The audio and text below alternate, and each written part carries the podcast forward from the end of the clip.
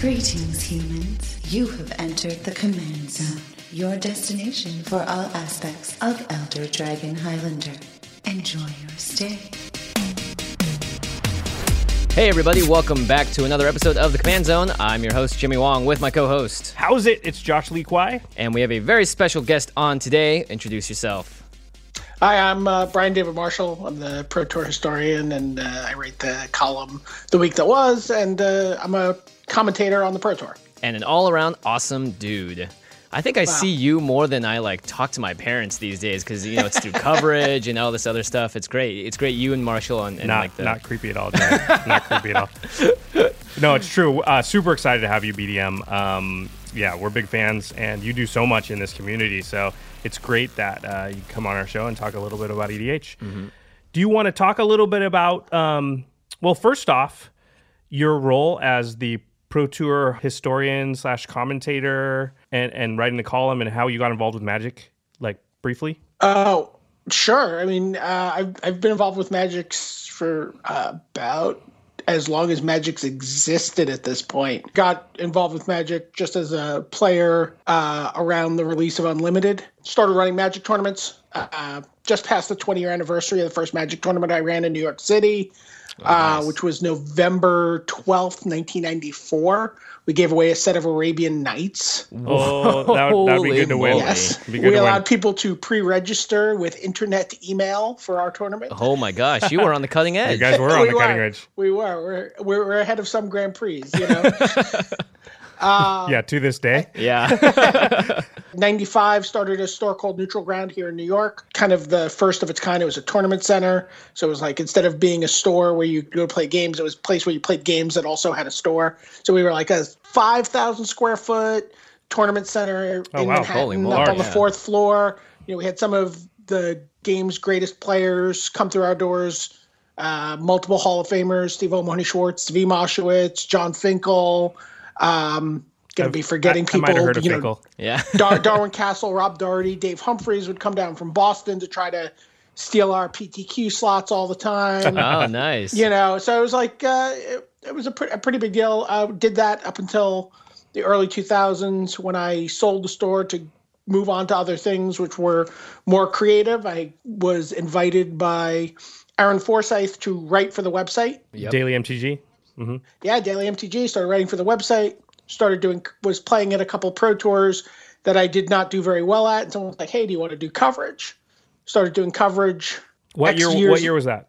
That was uh, 2002, 2003, 2002, I think. Pro, So you've Pro been doing Tour Boston. coverage for. I've been about 12, 12 years, years now. Yeah. yeah I, I was doing coverage for my own events before that on the Neutral Ground website. we used to right. run something called the Grudge Match. And so, you know, been doing that, been around the game and, and been a student of the game for, for a long time. And uh, when the Pro Tour Hall of Fame was created in 2005, uh, I was a part of putting that together and sort of curating that institution. At the, although it's not a physical place, uh, but you know, really writing uh, the profiles for all the players, uh, finding you know, curating the the stats and and and what it meant to be in the Hall of Fame, and uh, and re- really the the historian title refers. You know, people are like, can you tell me what deck was played in this? No, that's that's not my that's not what I do. That's not what the historian part means.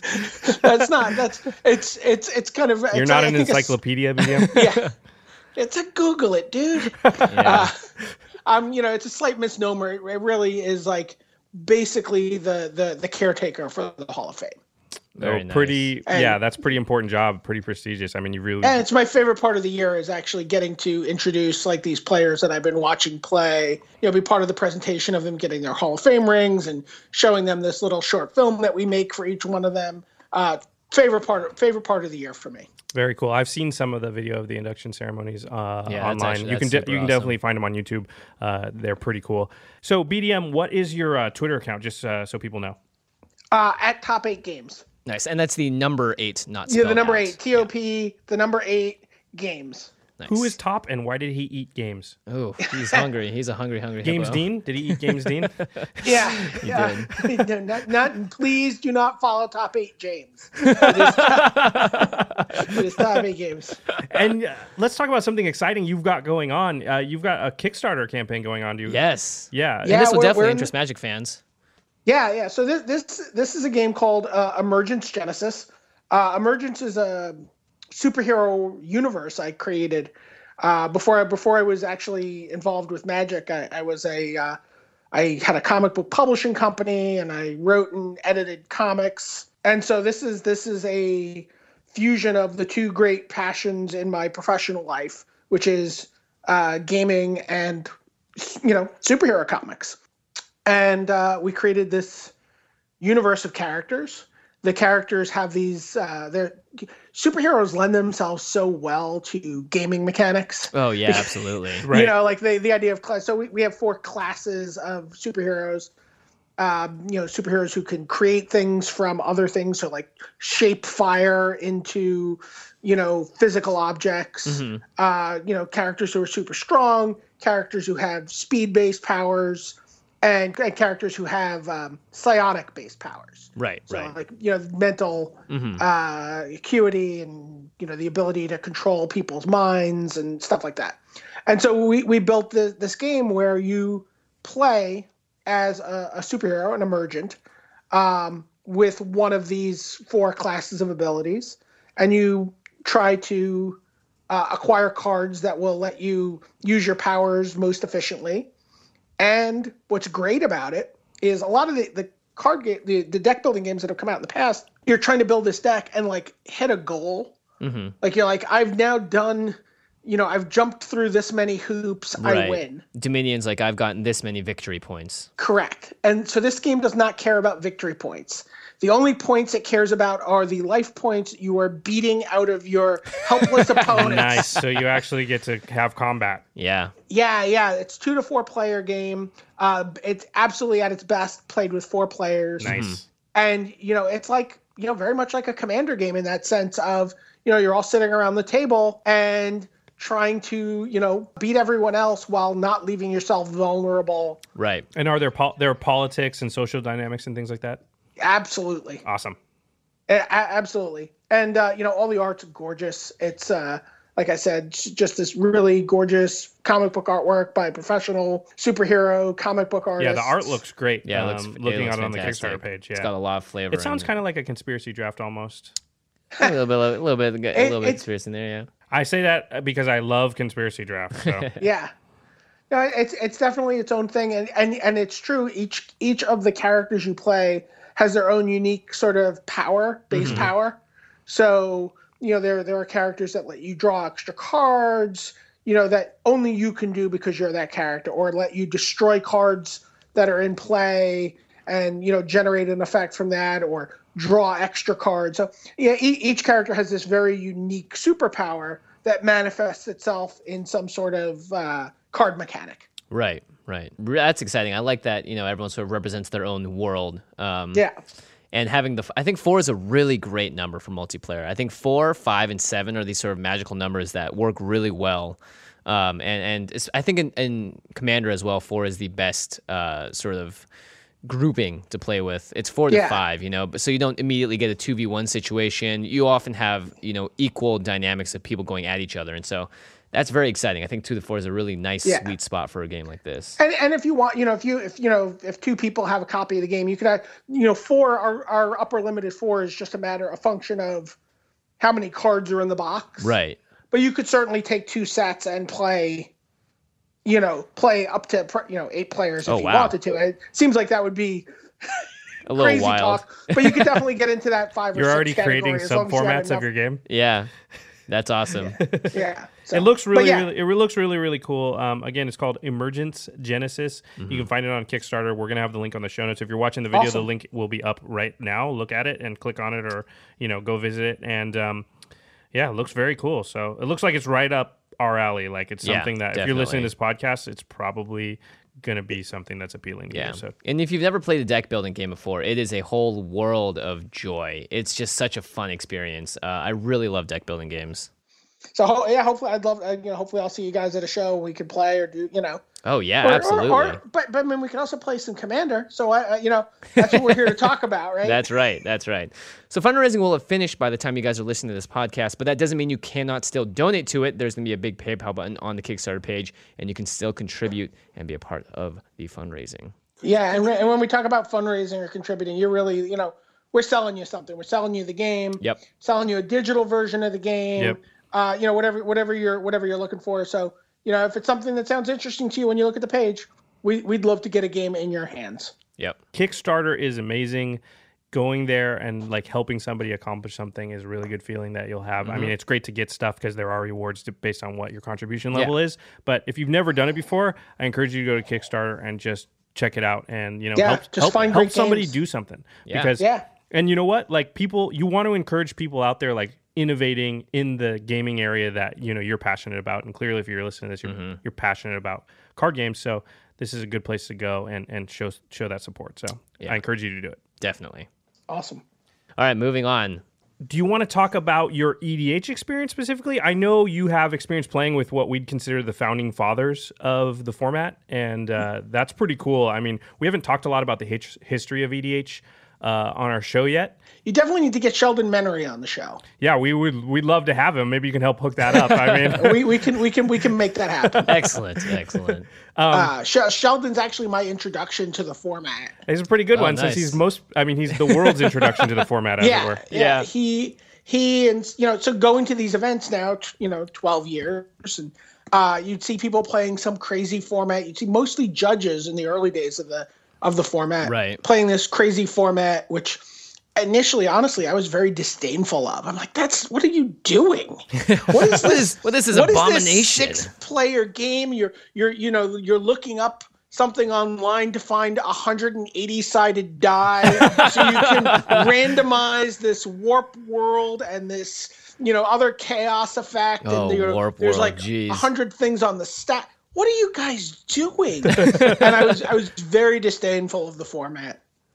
And really, just what I'm like, I'm not playing this right. I can, and, I can, uh, I and they can were like, understand you know, we why. te- and I'm like, we're gonna draft. You guys go play your commander or EDH as it was at the time. Right. And then uh, I was in Japan at a Grand Prix, and Ron Foster is in charge of Grand Prix in Asia. He's, he was, you know, Japanese speaker, very, Right. very a uh, regional guy. big with the Japanese magic community. We're out there, and he he would play host to the coverage staff there. And he was like, "Hey, do you want to play you know EDH with us?" And I'm like, "I don't know. I, I've never really played." And he's like, "Well, I have this Momir Vig deck. Oh, Oh, nice. Momir Vig. I mean, I, I do like blue green." And uh, so I flip through the deck. I see a bunch of my favorite cards. I play, and uh, I don't know. A little while later, I'm casting spitting image every turn on a Yavamaya Elder that I'm sacking to get two lands, one of which I'm playing, one of which I'm using to retrace a copy of spitting image on my Yavamaya Elder until I can set up like four turns of buyback on uh, my, you know, the buyback time walk where you're sacking islands. And your buddy's And- sitting there the whole time going, "Got him, got Yeah, him." yeah, yeah. yeah, No, they, he he he got me. good. So, you- so you're saying you like you like to play with power? I like blue green. Yeah, honestly, I definitely. mean that's really that's really my thing. I'm, I'm wearing a sim t-shirt even right now as we're talking for just happened to be because that's uh, mostly what I wear. Um, so yeah, I got I got second. I immediately built my version of the Omir Vig deck, uh, which was my first my introduction to the format. And built my version of it, you know. So I was like, "Oh, this what, what is he? Why is this here?" You know, the, the same thing everyone says when everyone looks at a, a- a commander deck. you're like, Yeah. "Why Right. why are you playing with this card? Why aren't you playing with this card? you know, and I so I built my you know my why this card version, and uh, I still have that deck built to this day. I have a custom altar of my commander that Eric Klug did. Oh, nice, Clyde. you know, Leffler's I have ours. this. You know, I have the whole deck. You know, not tricked out c- crazy, but you know, I've got a lot of really nice foils in there, and you know, you know, Grand Prix stamped cards, and you know, I'm Yeah. constantly you know tweaking it and tuning it, and you know, that was that was my introduction to the format, and I have about four decks now. Oh yeah, four. Wow. Yeah. That's a good amount. I, I first like deck- to say that I don't think somebody's actually an EDH player until they have at least two decks. Yeah, so yeah. You're Yeah. well, Spread you're out. well into it now. Yeah. Oh yeah, no, I'm I'm I'm collecting. I have a stack of cards for a fifth deck uh, that I need to get down from about 300 cards down Join the to, to, to club. 99. Yeah, Oh, boy. I have have a- stacks on top of my dresser, and they're like about nine like stacks of three or four hundred cards that like, well, that's going to be a deck eventually, and that's going to be a deck eventually, and that'll be a deck eventually. Yeah. Yeah, I'm building. I'm building a Brago deck right now. Oh, Oh, nice. yes. I- That's that's that's number five. You got to get uh, Marshall to build a second deck because uh, you know then he can I be a know true Marshall EDH is, player. is quite attached to his Animar deck, though. So we'll- He he, can ha- he doesn't have to do it. He can keep that one. He just oh, needs he another is one. excellent, excellent. I uh, he he he has actually. Um, should anything happen to me, you know how people do make arrangements for their kids if they should die, you know, they select. some- if anything should happen to me, he is actually um, knows that he's supposed to take care of my CDC deck. wow, So, that that he is was- an honor. He actually did brag to me that he helped you build it. So Yeah, You yeah, know. yeah. Marshall, if you're listening, sorry I I, I, I let that out. yeah no we we uh, we both we both have a uh, a strong love for uh, graveyard uh, mechanics and a certain spider spawning card i actually well, yeah, i don't spider ha- spawning was like uh, something you guys are known for from Innistrad Draft, Mm-hmm. uh, you specifically. So I mean, we're gonna talk about it later. I don't want to ruin it, but uh, Yeah. pretty cool. Yeah, definitely So- very So, cool. so I mean, you're in this position where you're traveling all over the world. You're uh, surrounded by Magic players from you know from all over the place. Uh, you know, people you don't know. Uh, do you play, do you get to play a lot of EDH in those circumstances? yeah you know I, I- I play i play quite a bit i you know i probably play you know at like a, an event like world's week which i was Mm-hmm. just at i probably played oh boy we actually didn't play as much magic as we normally would i probably played about six or seven commander games while i was there Yeah, that's still quite a bit. Hey, yeah, that's like Yeah. you know Wait, at wait, wait. least twelve hours of gameplay. Did any of the pros at Worlds play EDH? I, I mean, we oh yeah, this is actually a in question our we're burning experience, to like know. they don't play EDH very much. The the pro players. You know what? There, there are s- there are some there are some who ha, who will play, but Sort of not at an event begrudgingly? like. But no, not even begrudgingly. like I've I've definitely I've definitely s- my my Momir deck is is pretty sweet and it does a lot of stuff Mm-hmm. and it's it's really unassuming. I think if you look at it in terms of being a power deck, it's got like probably five or six cards that are just able to take over a game but like it's it's all just like play this card, put an extra land into play, draw extra cards. You know, it's it's all just like incremental advantage all the time. Yeah. You know, lots of two for and so I'll be playing that and you know, you'll see, you know, we we, we got Dave Williams into Commander. Ooh, wow, You know, he- really? He, he was he was he was watching you know, he Sheldon and Scott were working on him for a while, then he was watching me play with my deck and he was like, Oh, this is sweet. This is sweet. See, It's like I could only dream of this. I get Yeah. it. It all makes It was like- it was sense now. because it's sort of it's sort of like an all-star game right like it's Right. like these are these are my favorite when you build a commander deck it's not just because you have some degenerate thing you want to do with a commander it's i mean for some people that's Some- what right, they yeah, for some people absolutely. that's what they but really for i mean certainly for me No, I it's- think it's majority in this case for sure. i want to play with these cards that i love these strategies that i love yeah, these things you remember from before, and you know these cards that give you a good sense of nostalgia. Yeah, Yeah. I think a lot of people build decks that way. I mean, there's a ton of Simic cards now, but at the time that I that I got started with Momir, it, it was really not a ton of stuff. So like being able to put together a deck that was, you know, blue green, which was something I sort of self-identified as a you know a Magic player through my whole career. You know, it's kind of always where I've gone. You know, I was like, oh, I'm going to play with all my favorite blue green cards. I had you know, and there's been a ton of cards that have rotated in and out, but you know, Coiling Oracle you know, it's probably like the first card that went in there, but also all the, you know, I have people like, oh, I have, because I have Wall of Blossoms, Carven Caryatid, and Jungle Barrier all in that deck, right? You know, it's like walls that draw me a That oh, card, w- or g- make mana. attack, some, Yeah. attack someone else. You know, I'm fine here. You know, I'm going to send you guys in another direction, and I'm just going to sit here and craft my hand. Leave me alone. Yep. I definitely that's how I start I think every EDH game, which is just like just just look the other way for a couple of turns. just don't even worry about it. Right. Now, Yeah, I think that's a big thing when building, uh, especially your Yeah. first or second. Like my Tim deck that I talk about all the time, but we haven't broken down, is basically like a callback to when I very first started playing Magic, and you know, Prodigal Sorcerer was like this awesome card. and- still is, still is. So, yeah, I was just going to say. Yeah, and so Card. you know, the idea of building a, an Blue EDH tappers. Tim deck was very much just a nostalgia exercise for me. Mm-hmm. Is like, can I build a hundred card singleton deck? That's a Tim deck. So you know, and the answer? And the answer is definitely yes. definitely. Now, is it awesome? No, but Hey, hey, Is it your reaches commander level of Mariki? awesomeness. Uh, my commander's actually Riku just because I need those colors. Because I need blue and red for sure for all the pingers. And then yeah, and then I need um Josh builds in a very specific way, which is usually not actually based around the commander half not the time. Uh, usually yeah, half the time I'd say. About Yeah. half my decks d- the commander's just allowing me to play colors because I'm like you, BDM, I want to play my favorite cards, you Yep, know, yep. and my favorite synergies and, you know, I Five don't colors. Yeah, and I don't always care what the commander's doing as long as he's letting me build. You know, I just Yeah. using it as a 99 card constructed deck. Um, Sure. So when you've come into contact uh, with, you know, playing with strangers and stuff, I know uh, we talked earlier that there's, you know, the subject we're going to go into um, is power level etiquette. Yeah. And it's probably the most discussed thing about the format uh, or the most controversial thing or the thing Yeah. you get asked the most. Uh, Yeah, I think it's definitely the first thing that comes up when someone has an objection to the game. It usually has to do with something about this or surrounding the idea of what this is going towards. Right. So, and it was something you brought up, BDM, and something you wanted to talk about. And, you know, I think you specifically mentioned that when you're playing with, with, with people you don't know, it can be a real moving target as far as like what the power levels of everybody's deck Decks is, are, or yeah. what even what the power levels of their deck is expected to be. Right. right. So, Well, well generally, generally, you're going to play with a sim. Right? I assume you guys play with the same people Mm-hmm. for the most part, right? in general, yeah, I'd say EDH people have a play group they play with. Right. You know, Jimmy and I, as we've started to do the cast and we've become part of the community, uh, we've played with a wider array of people, and we'll be at the GP, and people will come and want to play, and things like that. And and we've definitely become more exposed to what you're talking about, which I'm assuming you're exposed to all the time, which is Right. you know being around so many different groups of folks. Um, is just this like you don't know. Like you sit down and Right. everybody's like, you got a commander deck, you pull it out, and it's like dude could be running something that literally will kill you in three turns or destroy your land on turn four.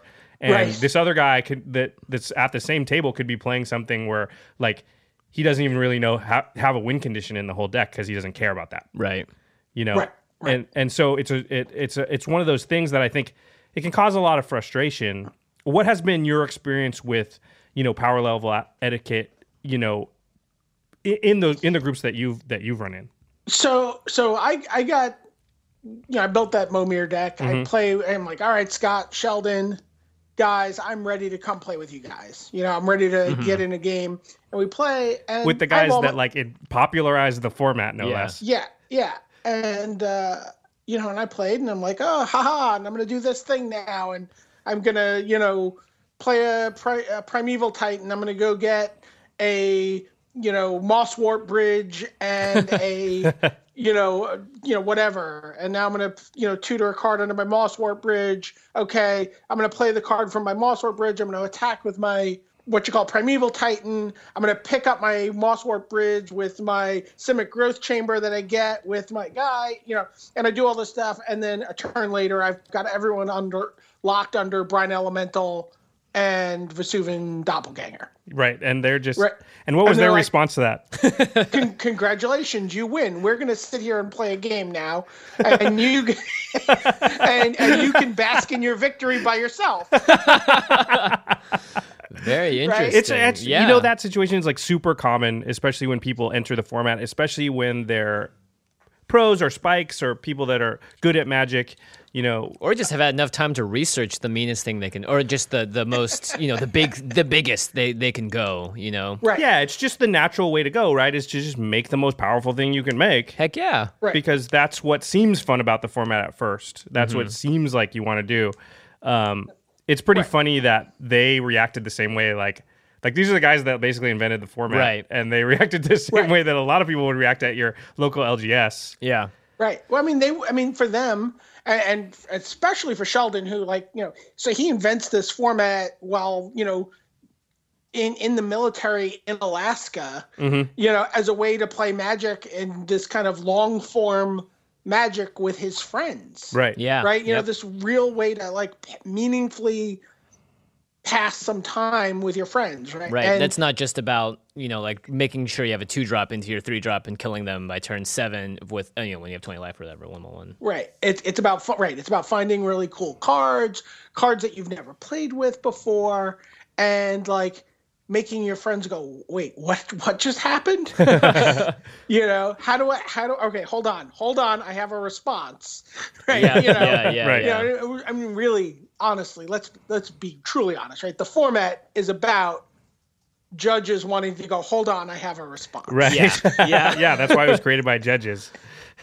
so so uh, y- you know i mean for me i've i've i've been sort of i'm like oh okay i get it i need to sort of recalibrate my brain a little bit Mm-hmm. and you know even to this day if i really get mad at someone i can just kind of win with my momir deck Right. you know, you know, I That's have- I similar have a to couple of- Marshall's. I- you piss me off. I'm just aiming straight for you. I'm going. Yeah, um, you know, it's the the deck. The deck has, you know, I mean, because ultimately your commander is a tutor on a stick. Mm-hmm. Right.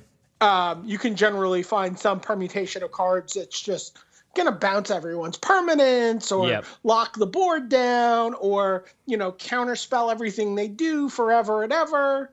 Um, Right. you know and and you know and and and you know i've i've taken a lot of that out deadeye navigators out of the deck Mm-hmm. uh i had moved primeval titan and sylvan primordial out of the deck before they were Right. Yeah, tell You the know- tr- tell the truth. Are you the reason that they banned Sylvan Primordial? i i would be shocked if i wasn't We're just I would be we're just gonna shocked. we're just gonna I- I mark that down. I definite- mean, you're the historian, so Yeah, it's true, you know it's true. that's just that's just truth from now on. You're the yeah, reason. Yeah. I, I mean i about five minutes after the card was printed you're like, Get i'm like this hey in. guys look it's deadeye navigator and sylvan primordial are we having fun let me introduce you to my friends. Are you having fun yet? Is anyone having fun yet? I'm having fun. That's awesome. That that um that process that you've gone through, I think we've all gone through. Um, Right. Of of making a deck, uh, you know, the first deck you make, and then you go online and you find all the best cards, or you go to your LGS, or you look through your collection, and you just make this like extremely powerful deck, and then you sit down with your friends, and yeah, it does exactly what it's supposed to. It blows the crap out of everybody, Yeah. right and then you sort of be like, oh, nobody liked that in A, and it, it wasn't as fun for me Yeah. and then you actually go back to the drawing board, make another deck, or retune that deck. You actually retuned your original deck, it sounds like, and yes yeah, and and you sort of bring it to, um, you know, a power level that can still win, but is fun for everybody. It's interesting because we had Jason Alt uh, from Brainstorm Brewery on here last episode, and he talked about uh, what he coined the seventy five percent theory, which was basically this idea that like the the sweet spot or the wheelhouse that you want your EDH deck to be in is like seventy five percent as powerful as maybe it could be Right. so that it could have a chance against those A plus decks, but it doesn't just destroy all the Right. Or cause an entire table to turn on you, I think is, is Right. part of it as well. Right. Because everyone is u- ultimately you're still out there to win. Um it- it- Al although there is there is something kind of fun about being the villain sometimes. oh Yeah, yes, oh, yeah. absolutely. Uh, Speaking of I mean, I that, like what I like what you said about like, hey, sometimes the deck can still just destroy everybody. blow someone out of the water. yeah, and I think we've talked about this before, which is like I have a couple of decks that like if I've just lost five in a row, or if you know, or if somebody just played a blood moon on me the game before, then like you're gonna get it with one of my good decks. Like you know, that's just like, and, and, and in fact, in, within our play group, they know like if they play a blood moon, Oh yeah. There's that's fine, but I'm gonna meta you out. I'm going to just that then you're my enemy for like the next three t- times we play. Yep, Because I ha- that's the only way I can combat that card. Yeah, you're not moving on to I- another opponent. You're sticking with it. yeah. I, I have a funny story about that actually, because so it's the last night of Worlds. We're we're all just hanging out, and I end up getting into a game with Craig Gibson, who's the photographer for the Pro Tour. Okay. Right. Yeah. you usually see him Myself, uh, bouncing around the tables. Nate Holt Uh-huh. from Walking the Plains, Uh-huh. and this little kid. really? The little kid is Mark Rosewater's nephew. Oh, okay. okay? Little kid who's Josh. also magic royalty. yeah, yeah, Josh. And so we, we start Good name, playing, that and kid. everyone's playing, and Josh is like, "I'm going to do something, but I think people are going to be mad at me." you know, How old The is Josh? intuition That's on eight. this kid. and so he plays Magus of the Moon, Oh, Oh yep. yep. and just like just Blood like Moon locks the 2.0. oh. game out. You know, and then proceeds the next turn to cast a Goblin Recruiter, stack his deck, you know, and just kill everyone. It was like, oh, you could have just done that, and we'd have been equally pissed at you, right? but he just had to have the the point. we had to have the Magus so he could know, you know, he knew, he knew the He just- coast was clear. yeah, Right, right. the And so I'm exclamation like- point so I'm before the like- sentence. And I'm like, man, this is really difficult for me because I've taken a blood vow that whenever someone plays a blood moon or a mages of the moon against me, the next time we play, I have to utterly stomp them. BDM, you are my blood brother. I didn't know there was anybody else out there that did that, man. I do that every time. They know it. Like, You should be careful how you're using the word blood, Ah, though. I mean, you're BDM. kind of putting yourself in the same game. dude, you're my hero now. Dude, I didn't know amazing. that. The kid's like, oh, you guys probably don't want to play again. I'm like, oh no, let's oh play no, again. yeah. Let's run it back. Hold on, I gotta switch decks. Yeah, No, I didn't. I didn't switch decks. I just, I just, You was just like, refocused. I know my mission. yeah. You're, And so you I'm had a like- new purpose. So I'm like, oh wait a minute. You know, I'm sorry. I'm sometimes I'm bad with.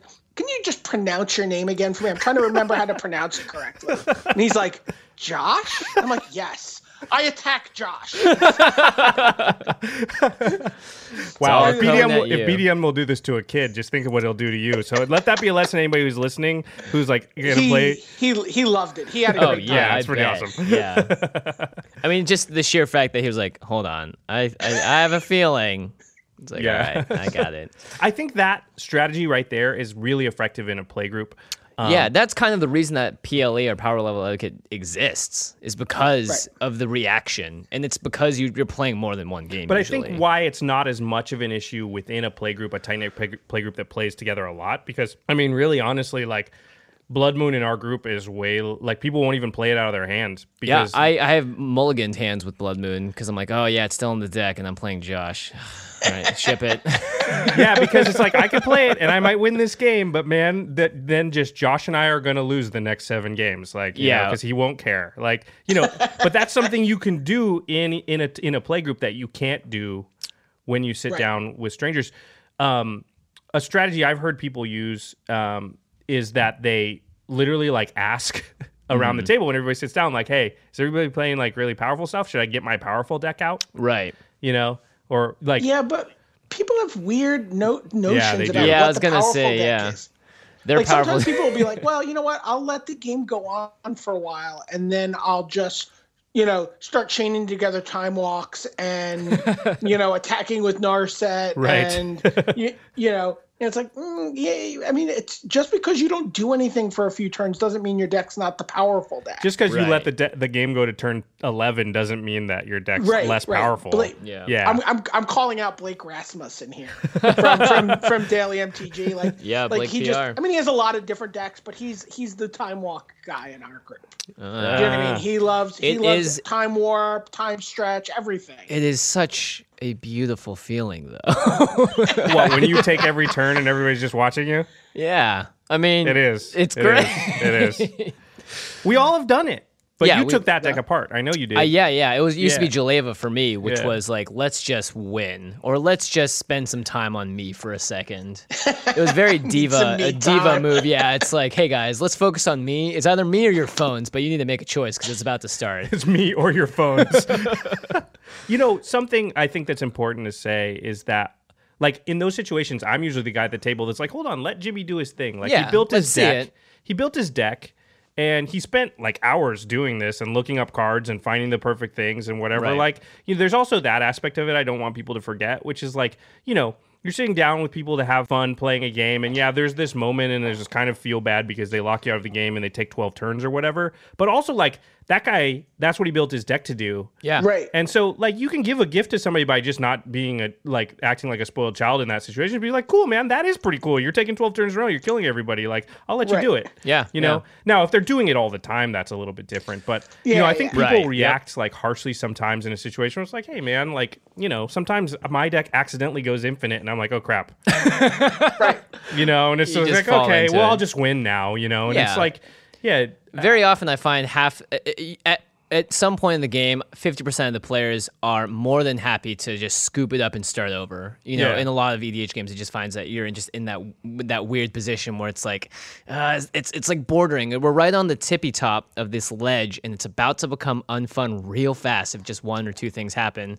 So I find that people uh, like to hit the bail button, just like eject, like someone go infinite, just do it. You know, don't don't dirtle. If you, if it's gonna happen, let's let it happen, and then we can pot- potentially play against that the next game, or figure out a way to make the game more fun, and the game itself evolves from one to the other, which is all. I find. But there's, al- there's also the option to say, I'm going to take three turns and then I could continue to do this, but let's play the game. Right, Right. right, right. I've, I've, I've, I've, I've, I've advanced my board. I've done all this stuff.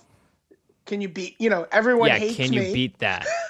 Yeah, everyone's that is coming great. after me. It's it is like the arch enemy kind of. You know, you set yourself up at the top, and that's why I love, of course, Marchesa and the whole dethrone mechanic because it is essentially forcing an interaction like that.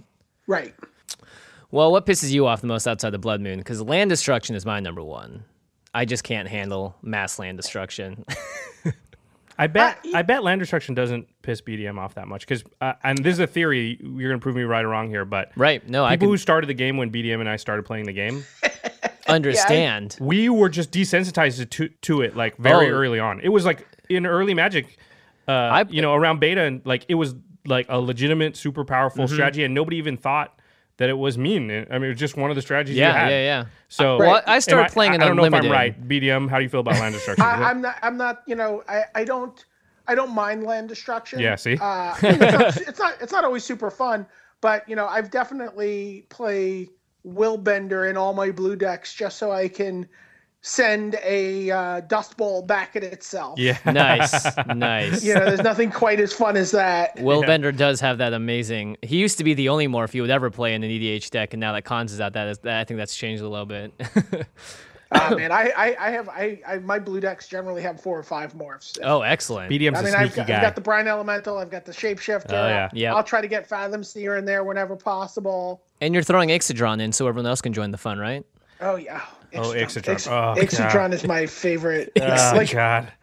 people just don't even know still. Like I That know that it's card picked up- exists. I- they- Well, it's they- in the new they- they have to monocolored. Read it. They're like, all right. So if I kill Ixodron, my creatures turn Nope. back. No. nope. Nope. No. Sorry, man. It's funny that I that I despise land destruction, but I'm all about Ixodron. Ixodon Yeah, it- doesn't it is- actually it is- destroy anything. yeah, exactly. Well, it does destroy something. It's called your dreams and hopes. usually. Yeah, it, it is. It is ama- I mean, if you ever played against the Sliver deck oh yeah. with with Ixodron, you know they're like, ah, this is awesome. I've got everything going. Next Yeah. turn, I untap and I steal every creature in the game, and you're like, Ixodron. Uh, it's wonderful. It's pretty awesome. Yeah, it's like humility. That's my Yeah, that's it's true. the- you those know, two I did I cards. did start playing an unlimited, and land destruction was a thing, but I think I just equally didn't like it wasn't- back then. Yeah, it was. It wasn't. It like specifically like beta. Well, Yeah. un- unlimited. Yeah, I guess so. It- it got It was there. Mm. very. Yeah, because I don't land destruction doesn't bother me. Yeah. infinite combos don't bother me. Um, Infinite combos definitely Troll- don't bother me. Troll cards bother me. L- What do you Ah. what, like uh, Ankh of Mishra, Oh, okay.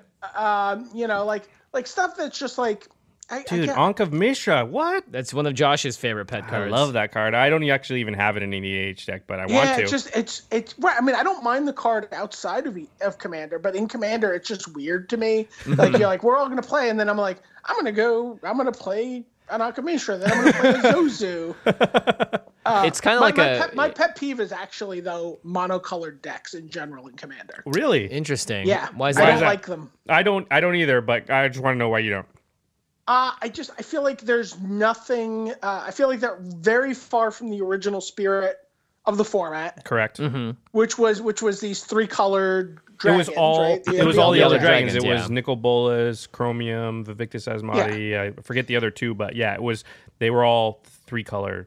Yeah, even Sheldon doesn't know the name of the other two. Those Don't are worry the about only, it. those are the only ones you could use at that at the, that Right. time too. You couldn't just Right. use any legend. It was only Right. the dragons, right? Yeah. Right. And, uh, and and so so it was it was really about like finding these kind of like interesting combinations of cards within these combinations of Right, colors. right. And and you know and there's and there, there's a certain amount of tension of you know getting your commander into play, getting your you know getting your mana right, finding these different kind of combinations of cards. And I find that the monocolored decks tend to be super repetitive. They do the same thing. I mean, we've all played Yeah. against some blue person who's like, and then I will cast my Vendilion click, who is my commander. And you know, it's like, okay. Have you ever heard of a congratulations, or- two-two Drake? Here's Tower. You've you've teferied me. Congratulations. and it's just like I know you feel really smart right now, but I want to punch you in the throat. It- The- it's fine if you want to play Sly or or a mono red deck in a standard format to attack that format, Right. but like to do it in Commander just feels it feels weird and trolly to me, and it doesn't feel I, I I hate the. I mean, I love the Commander products in general, but I like I I, I hate that there are these Ah, the new monocolored monocolored Commander decks, yeah. decks that everyone can start out with as a building block. BDMC, you're a true brewer. you know, because to a brewer, it's just crazy to to be only in one color because Yeah. the- It's like why would you rest- why would you purposely restrict that's why yourself? I don't have a, s- a- a monocolored deck. Like, well, not just that, but like the way that the color pie works, Mm-hmm. there's no interesting interactions within just one color. Correct. Yeah. And so Right.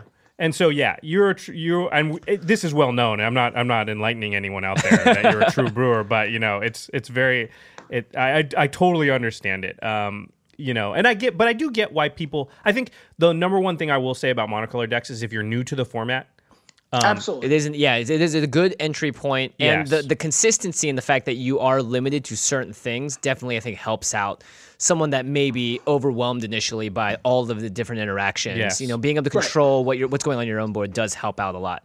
But yeah, I I, I- I can definitely see where you guys are coming from. I'm smiling because I have one mono red deck, and it is my chaos slash kiki jiki slash. I just want to it's a have really some good deck actually. And mono red up until recently was definitely the weakest of the colors. Right, So, yeah. you Chaos know. Warp is like it's all star, and that says a lot. Yeah. yeah, it just doesn't have a whole lot of of stuff that it, it's of all the colors, it's the most narrow. Yeah, absolutely. So it has the biggest weakness of any of the monocolors. So goblins would disagree, but moving on.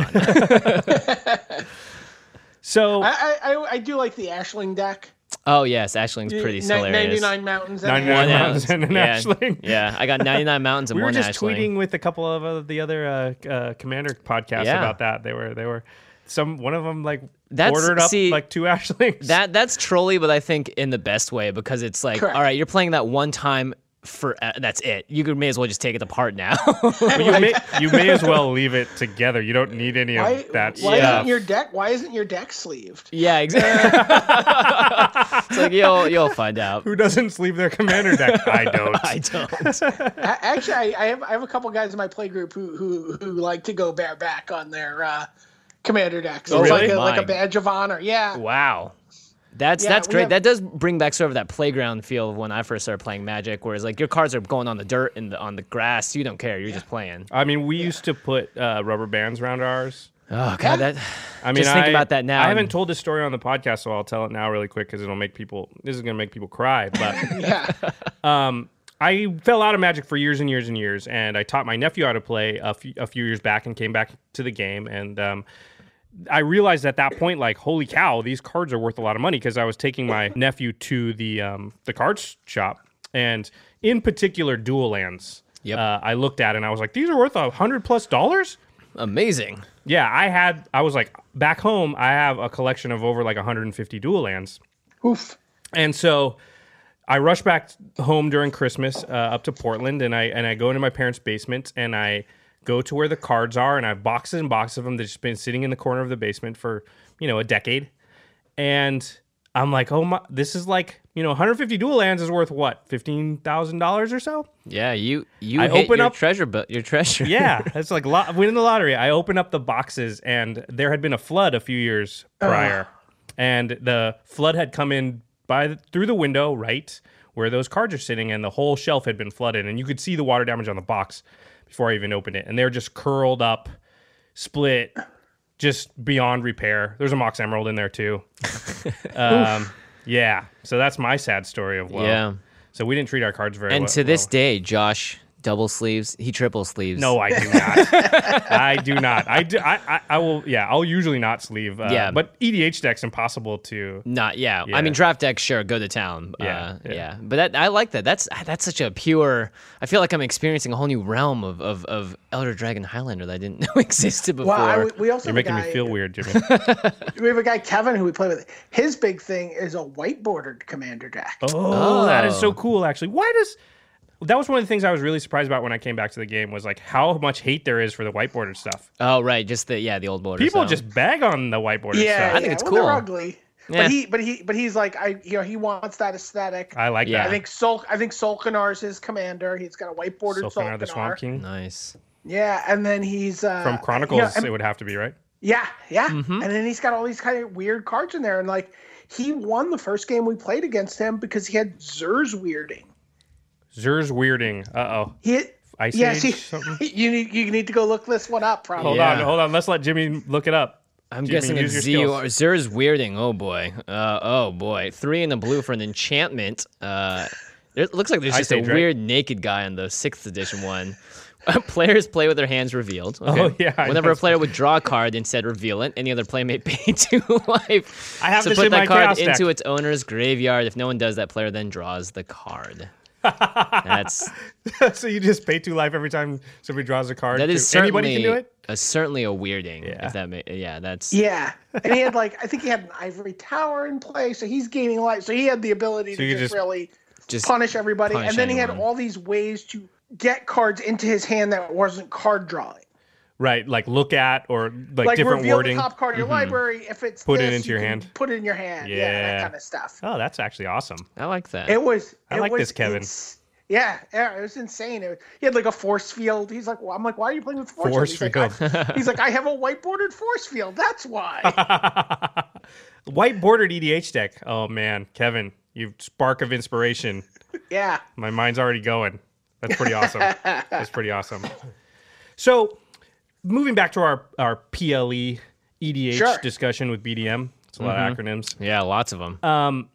you know what do you think are some solutions to you know this this sort of conundrum of like you sit down with people and you don't i mean i don't know what's realistic like Right. you know i think jason alt's doing a good job like putting the word out there about sort of power level of what your deck should be and you know but you know i have powerful decks and i have not so powerful decks and it's fun to have both and i don't blame people for having both it's just when you sit down at a table how do you know which one to pull out and how do you know which one everybody Right. else is going to pull out it's p- kind of a problem and it's a it's an issue with the format it's definitely something th- it's like a it's like a wall the format keeps hitting because i feel like this causes people to not want to play it Yeah, absolutely. because they don't know they don't know what the expectation is Sure. I, I I think one of the things you can do is is is sort of in that situation. I I tend to start with my most powerful deck. Uh-huh. Like assuming I don't know, you know, or it's, it's a slightly, you know, maybe spikier environment. is Start with my most powerful deck. Right. And again, I'll I'll just I I can play that deck in this very kind of. I'm going to develop my board. I'm going to, you know, play a solemn simulacrum. I'm going to play a carbon caryatid. I'm going to, Mm-hmm, Right. you know, I'm going to urban evolution. I, I just, I'm not doing anything. I'll get things going, but nothing's really happening. Right. Right. And then and then, you know, and if it's and if the group look, you know, it's like, oh, okay, everyone here is a little casual, you know, this this deck is clearly still one third of a of a, you know, pre-constructed commander deck. And this guy and this guy is just play, you know, is playing a cobalt theme deck. And then you, you just say, okay, well, I'm going to play. I'll, I'll I'll I'll play to the table. Mm-hmm, You know, and if people are going to be spiky, then you know you're, you you you know then you start taking some extra turns. Yeah, yeah.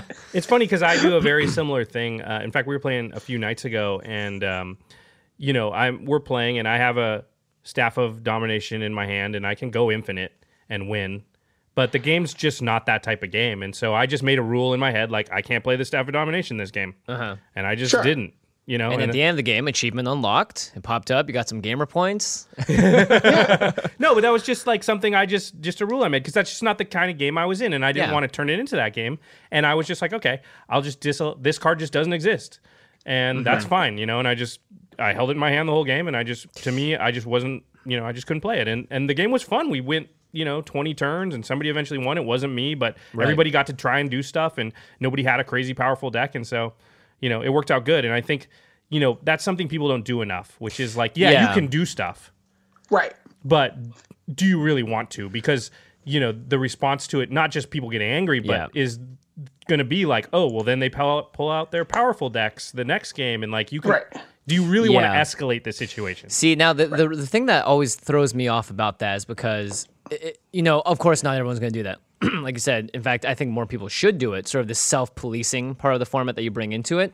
The other Yeah. problem is that you can sometimes find yourself in the position where you actually you, you like by disab- disabling yourself that much, you open yourself up to a even huger gap of I'm going to get you completely out of this game or put behind just because one person, you know, just wants to see the world burn or something. And so and so you you playing like with heath ledger yeah, exactly. So you're like playing with fire essentially Right. if you're policing yourself because you could take away something or just sandbag something for one turn that actually affects you in a way that makes the game unfun again. Here's something though, and, and I think people don't pay attention to this enough. EDH is not about cards. Mm-hmm.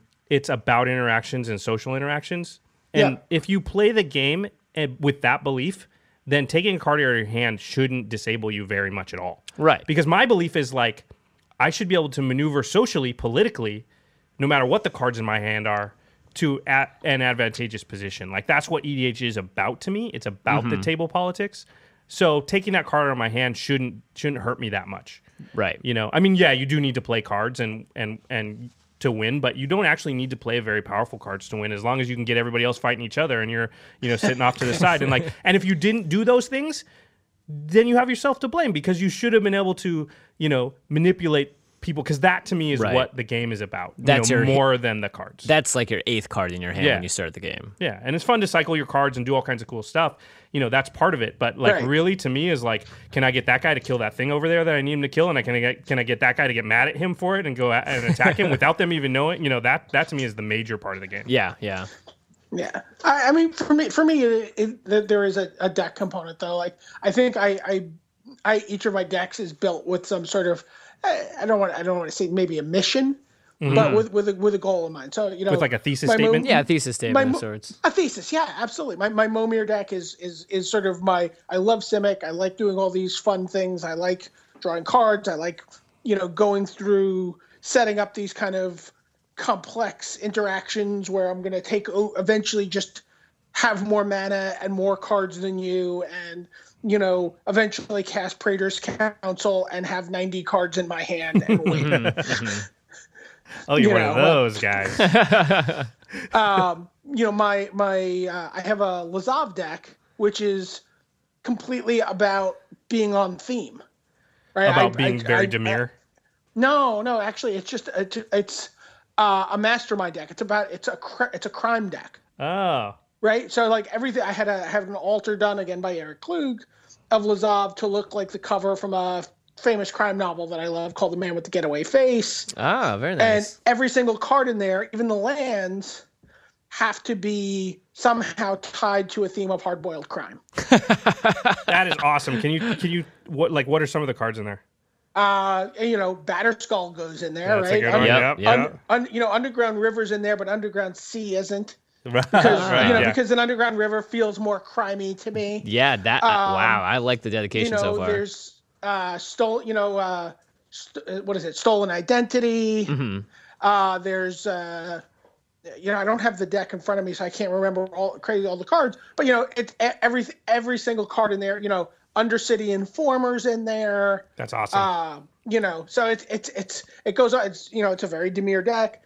It's you know, it has some powerful cards in there, but it's not super powerful. And it's really to me, it's just about like I mean, the big thing, escape routes is a card I love. That's a great one. so like you know, the dream is to set up the you know abhorrent overlord, you know, using the escape routes, or uh, you know. The de- I mean, Deadeye Navigator is actually still in that deck because That yeah, actually if the makes deck- a lot of if the sense. If the deck He- itself is not that powerful, then Deadeye Navigator's fine. It's yeah, just when he's you're doing about yeah, yeah. It's it's the cards and that are when around he him. and when he's driving the faceless butcher all around town, how can you how can you complain about that, right? So that's Right. that's like you know the mission for that. it's awesome. Deck. Uh, you know, I have like a, just a, a stupid green white uh, Selvala deck that's just really just like I'm just gonna play the biggest, dumbest, fattest thing every turn. It's just the Right. Timmy deck. Yeah, it's just a Timmy deck, and like you know, if I if I win, I win. If not, whatever, I don't care. I'm just gonna every turn, I'm just gonna play something big and dumb, and we'll all draw some cards, and we'll all have, you know, Yeah. Mm-hmm. and it's whatever, right? It's it's kind of my most casual deck, and then I, I have my Sidisi deck, which is my like all in deck, yeah. right? It's like yeah. it's like I'm gonna do this thing, you know. It's it's built around this like kind of like I want to build this draft deck that I love in Commander. I want to see if I can do that It's pretty awesome. and I'm gonna be like honestly, every time I can go for it, I'm gonna go for it. And if you can stop me, awesome. Yep. Yep. And if you can't stop me, I might just kill you, right? Like, Yeah. like my goal is to go in and take someone, just like find the player in the at the table who's you know prison rules, right? The biggest, meanest player at the table, and just like punch him in the face and knock him out just- of the game. Yeah. Well, So- let's well let's talk. Yeah, let's talk about this deck. Let's get into it here. Um, I'm well, let's read Sadisi really quick, just for people who um may or may not know. Sadisi is a uh, from Khans of Tarkir, a legendary uh creature Naga shaman. She's a three three. She costs one and soul tie. That's black, green, and blue. Her text is when Sadisi enters the battlefield or attacks, put the top three cards of your library into your graveyard. And her second text is whenever one or more creature cards are put into your graveyard from your library, put a 2 2 zombie creature token onto the battlefield. I love this card. So one of the more important things to know immediately is that Sadisi's first bit of text and the second bit of text are independent of each other. They affect each other, but essentially, if you can get cards into your uh, graveyard, otherwise you are going to trigger her ability. Right. The card, the creature cards that go from your library into your graveyard and make zombies don't have to be off of Sadisi triggers. Correct. So that's Right. sort of the big thing. Um, one thing about her mechanic is she only creates a 2 2 zombie for. How does it work, BDM? Because, like, if you flip over two creatures off of her enter the battlefield, you only get one zombie, right? Correct. It, it only cares about whether or not a creature went to the graveyard and a package of cards going to the graveyard. Right. Right. So- So, if you if you forbidden alchemy and you you know three cards go to your graveyard off the forbidden alchemy and one of them's a creature or three of them are creatures, it doesn't it doesn't care. Right. And forgive Forbidden Alchemy, for those that don't know, is two in a blue for an instant. It says, look at the top four cards of your library, put one of them into your hand and the rest into your graveyard, and you can flash it back. Correct. So it's kind of like, boy, it's isn't it like uh, Scout the Borders Yeah. without flashback? It's kind it's kind of like Scout. Oh, Scout yeah, the but Borders only gets creature, It's right? a creature or land. Yeah, but yeah, I'm just trying to use a card that's pretty Right, recent. right, It- right. now. it's it's actually it's actually very similar to um, Saltai Soothsayer. Right. Yes, there you go. Yeah, There you which go. is a, uh five uh, five drop Except it that doesn't really- mills the top four, and you get one. Yeah. Yeah. Well, Um, now, however, if you do use an ability like a, you know, like sacrifice a creature, altar of not altar of the brood, uh, um, well that works too. But if you are doing it separately, so each instance is separate, then you will get multiple. well you'll it get only one has to be for from your each. library into your Yeah, graveyard. yeah, so it exactly. can't From your be library, from not from play. play, yeah. Right, Yeah, right, So it's right, not right. every creature card in your graveyard. It's it has to be something that's from your library going directly into the graveyard. So Right. Uh, I mean, very powerful effect. It's it's not the type of effect I would generally say is completely broken and degenerate though. no. You know? Which Yeah, is a it's- great thing, a great place for a commander to be. Like Yeah. Sadisi doesn't feel like one of those commanders, and we've talked about a number of commanders that are super powerful and people come after you right away. This feels like a fair commander. Would you agree, Beatum? Uh, I, on paper, yes. Now, now, now, BDM went and tried to break her. Yeah. The thing I love about this is actually when Marshall was describing the deck to me, he's like, "You got to talk about this deck I helped him build."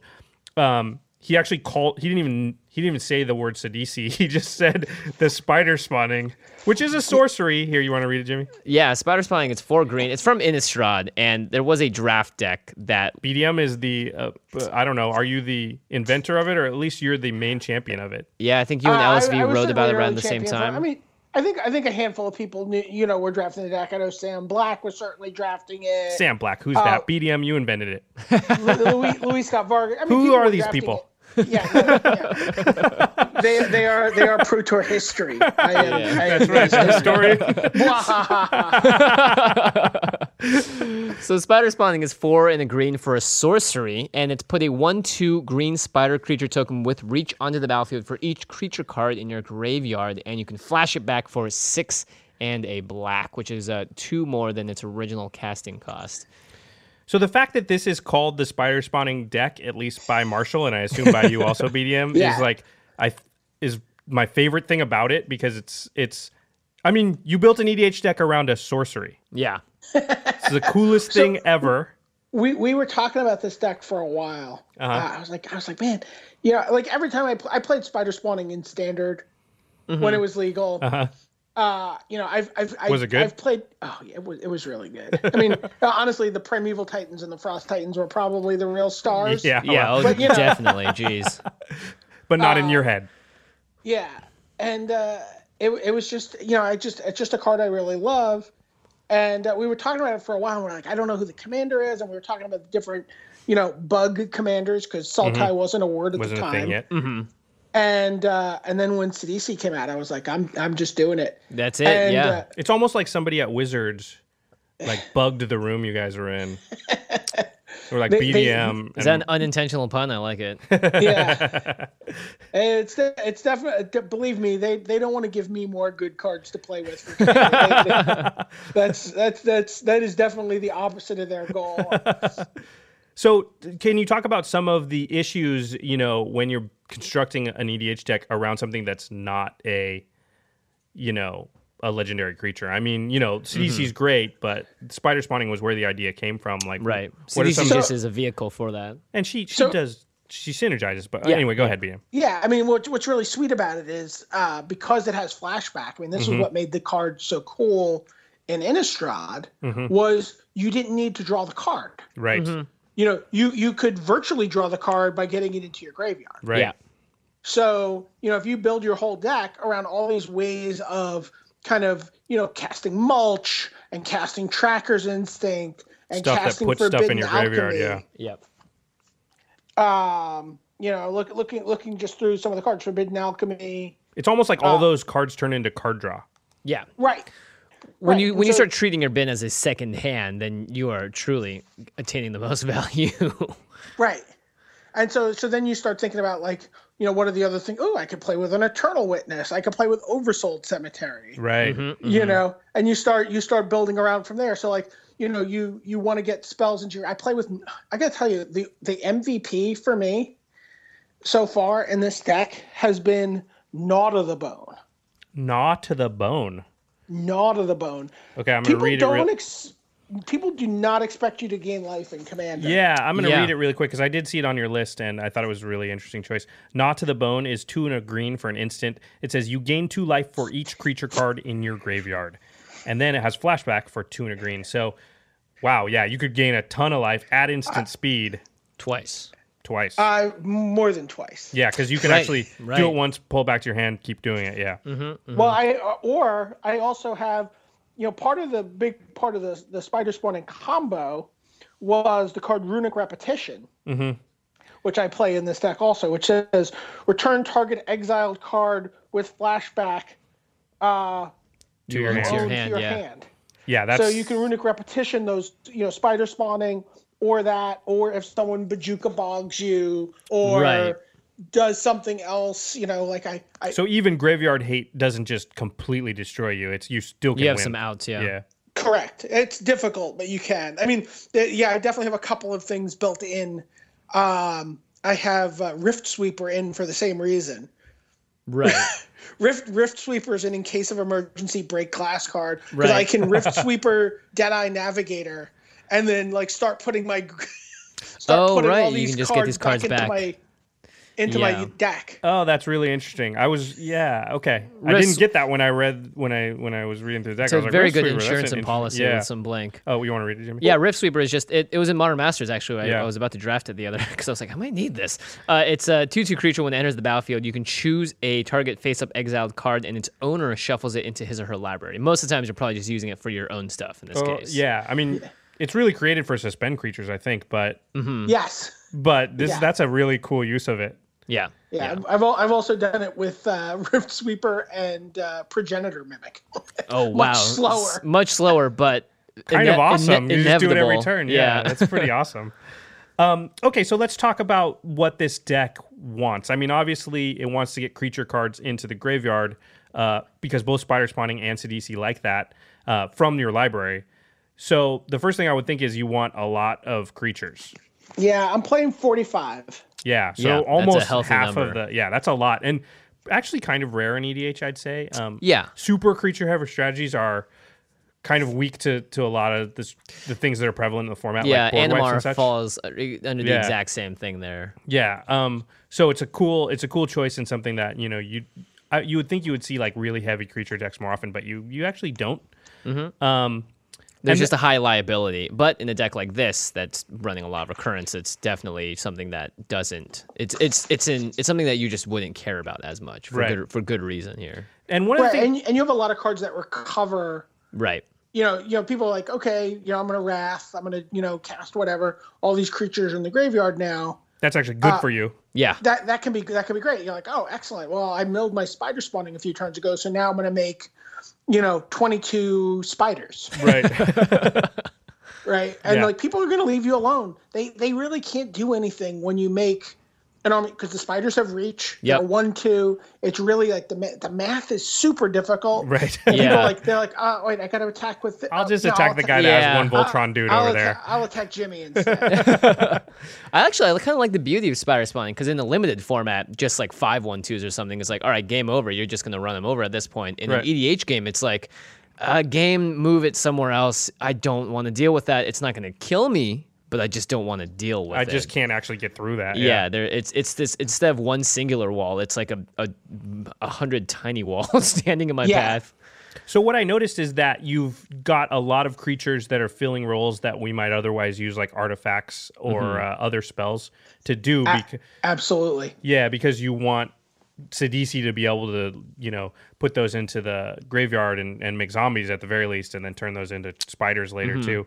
Um, yeah, I that- didn't waste I didn't waste any spots on a Sol Ring in this deck for example. Yeah, Yeah, that's one thing I noticed, which I thought was really smart because people are just going to put that in every deck. And well, we've had this discussion before where it's not somebody's like, necessarily- "White always needs swords to plowshares," and I'm like, "No, it doesn't." Like in in a lot of decks, I wouldn't do it. Like you know, and that's the same with this deck. Mm-hmm. Um, yeah, it doesn't need, and also you've got green, and all your ramps going to come from creatures because you they're serving two purposes.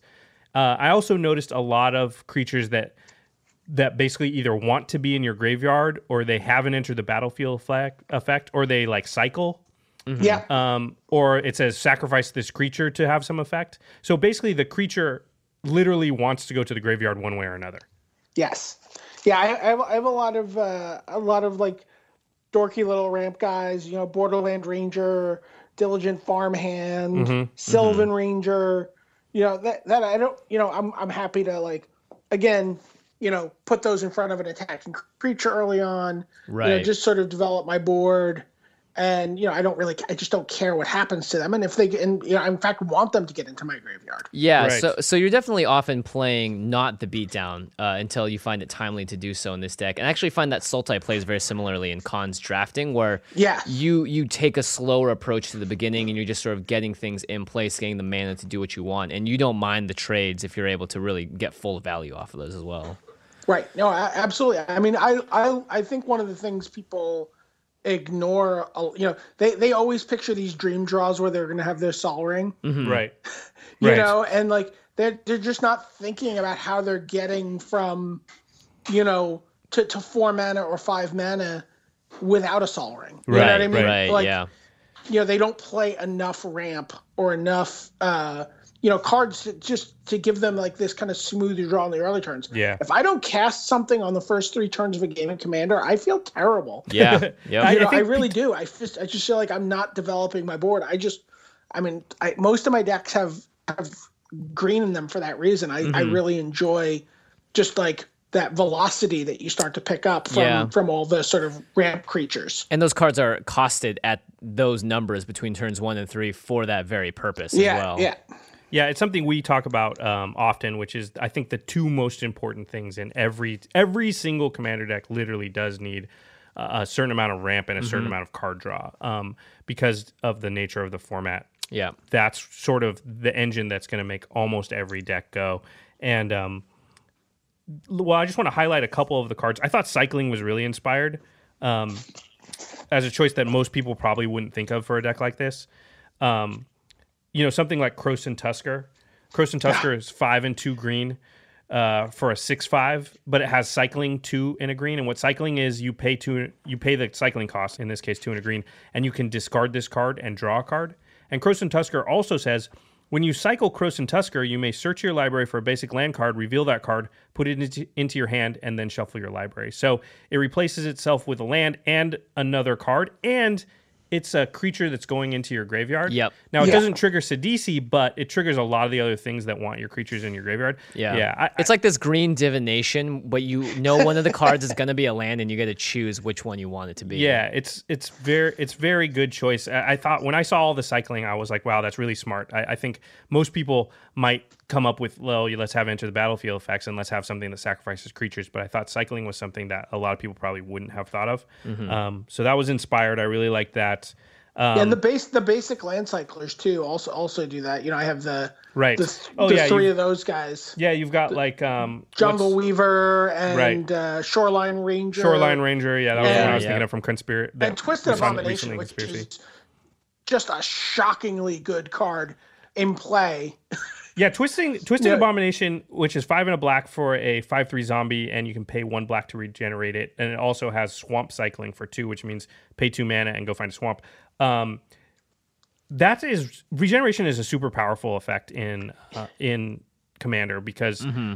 it just it's not that it's just that they just attack somebody else. Yeah. That's what that says. But but also how, how many wrath effects Yeah, true. Yeah. you, true. you get to do, to regenerate from like True. it, it actually just becomes difficult.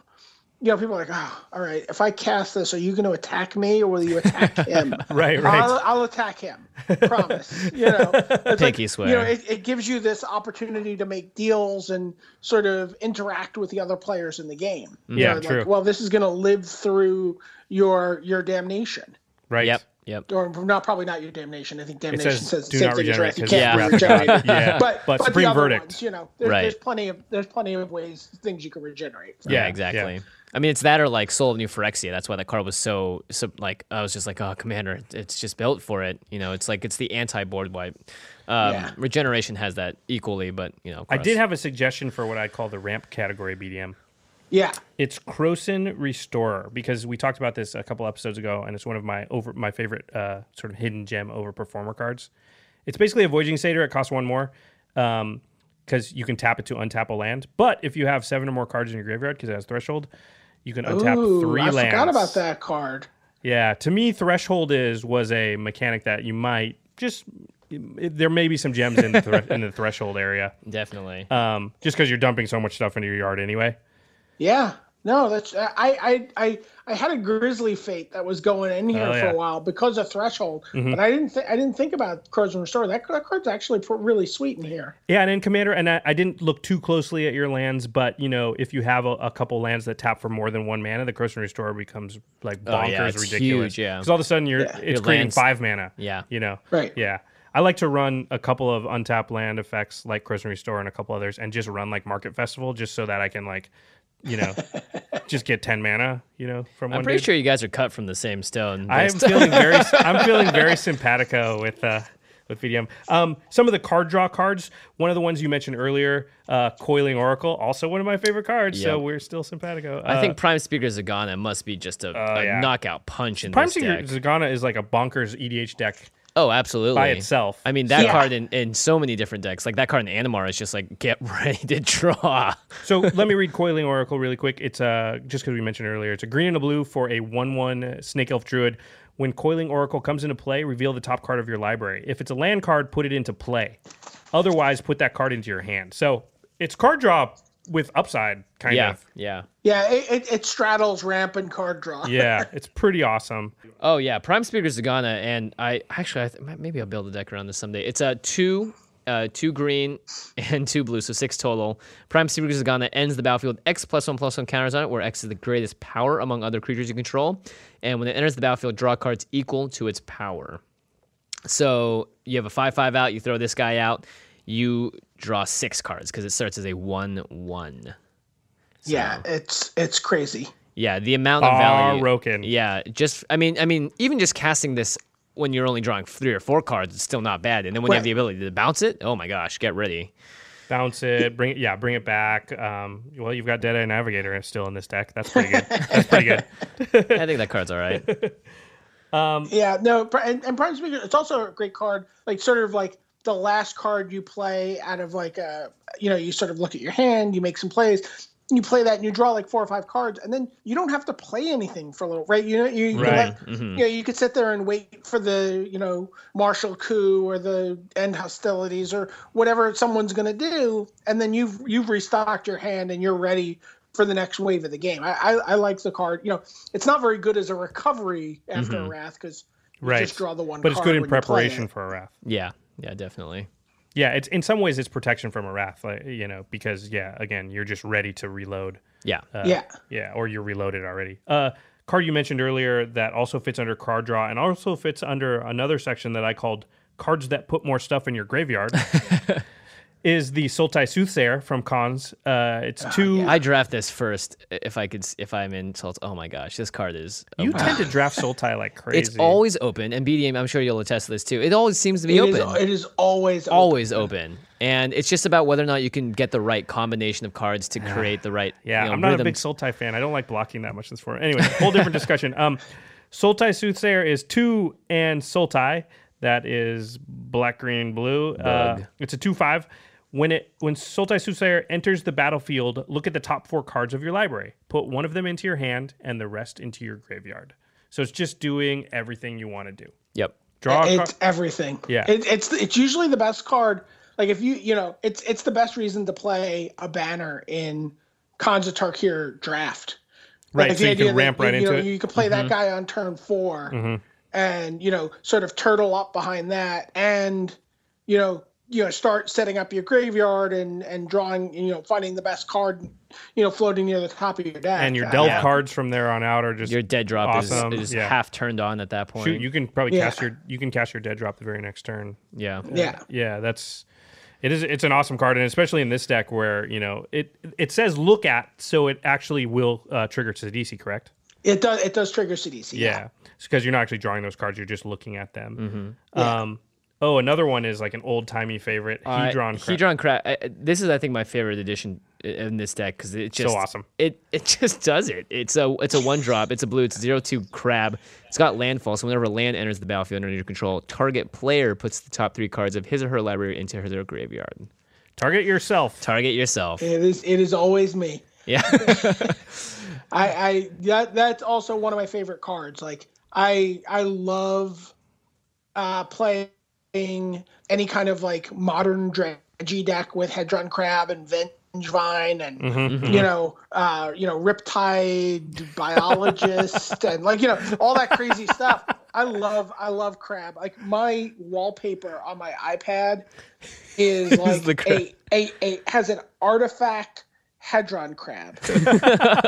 Uh, because, because I, my opponent played like the mycosynth lattice combo against me. So I Oh, have an yeah. artifact. I have an artifact lotus cobra, artifact birds of paradise, oh wow. uh, artifact. Uh, yeah, just awesome. yeah. I, I uh, yeah, I'm a, I'm a huge fan that's awesome of uh, of the crab. yeah. Yeah. it's Yeah. and it's a powerhouse in this deck i mean it's really an engine Uh, Uh-huh. yeah, It's one that people don't expect, and I feel like would not bother to waste any removal on, which I think is a huge Oh. part of this deck too. Which is it like feels really bad to waste removal on a Oh, hedron yeah. crab it's just Yes. like uh, do i want to It's like use this a if- card a whole card on Yeah. that o2 i don't know i'm gonna wait till i have a wrath in my hand yeah, exactly. yeah, and you just and you and like you said earlier, it feels like you're drawing cards. Like if you have all this stuff that you want in your yard, and especially if you have an eternal witness or I mean, oversold cemetery might be oh yeah the we're best gonna card. It might be the best card in the deck. Well, let's move on to the next category that I call cards that care if stuff is in your graveyard. All right, well let's start with the All Star. Let's start with Oversold Cemetery. a card that, by the way, I got was so stoked to use, and then I thought about it and went, I, I don't have decks that support this until it's too late. but this deck, ooh, Hedron Crab, it's already it's on already on turn three. Uh, Oversold Yeah. Cemetery is it's one in the black for an enchantment at the beginning of your upkeep. If you have four or more creature cards in your graveyard, you may return creature card from your graveyard to your hand. One a turn Yeah, That's and like crazy, for two and it mana. can be innocent stuff, right? It can be the crows and Tusker. Hmm. right? It can be it can be a land cycler. Like you could just be developing your your board. Yeah, Sakura just Tribe Elder keep or something. cycling, You just yeah. keep doing Sakura Tribe Elder, I've done that. Yavamaya Granger, all, all cards that are doing doing that effect. Uh, you can also play Oath of Ghouls uh, if you wanted two of them. Uh, Oath of Ghouls has a has a very similar effect. Um, Yeah. although it it your other other players at the table get to sort of use Oath of Ghouls sometimes. Right. So it's that now Oath of Ghouls affects each player's upkeep, and if there are more creatures in that player's graveyard than in a target opponent's graveyard, then they can do the same effect. it. They'll never have more creatures in the graveyard than you will, though. so True, but won't they get can to do choose it. someone else. Oh, they can, gotcha. Yeah, It's yeah, not it's gonna yeah, not it's, play. gonna- it's, it's Uh, weird. Like you're gonna always get to do what you want to do, But, Right. But a, a but couple other people. will. sometimes someone else will get to do what they want to do also, which is a little, right, right, you know, unpleasing. right. So it's just a matter of whether or not I don't- you. I, I it actually, these before are the now. type of cards I love, which is like I'm taking maximum advantage of it, and they'll get Right. some residual Mm-hmm. Yeah, value from it. exactly. But that, I'm fine with that, like I- I- I collateral have a- value.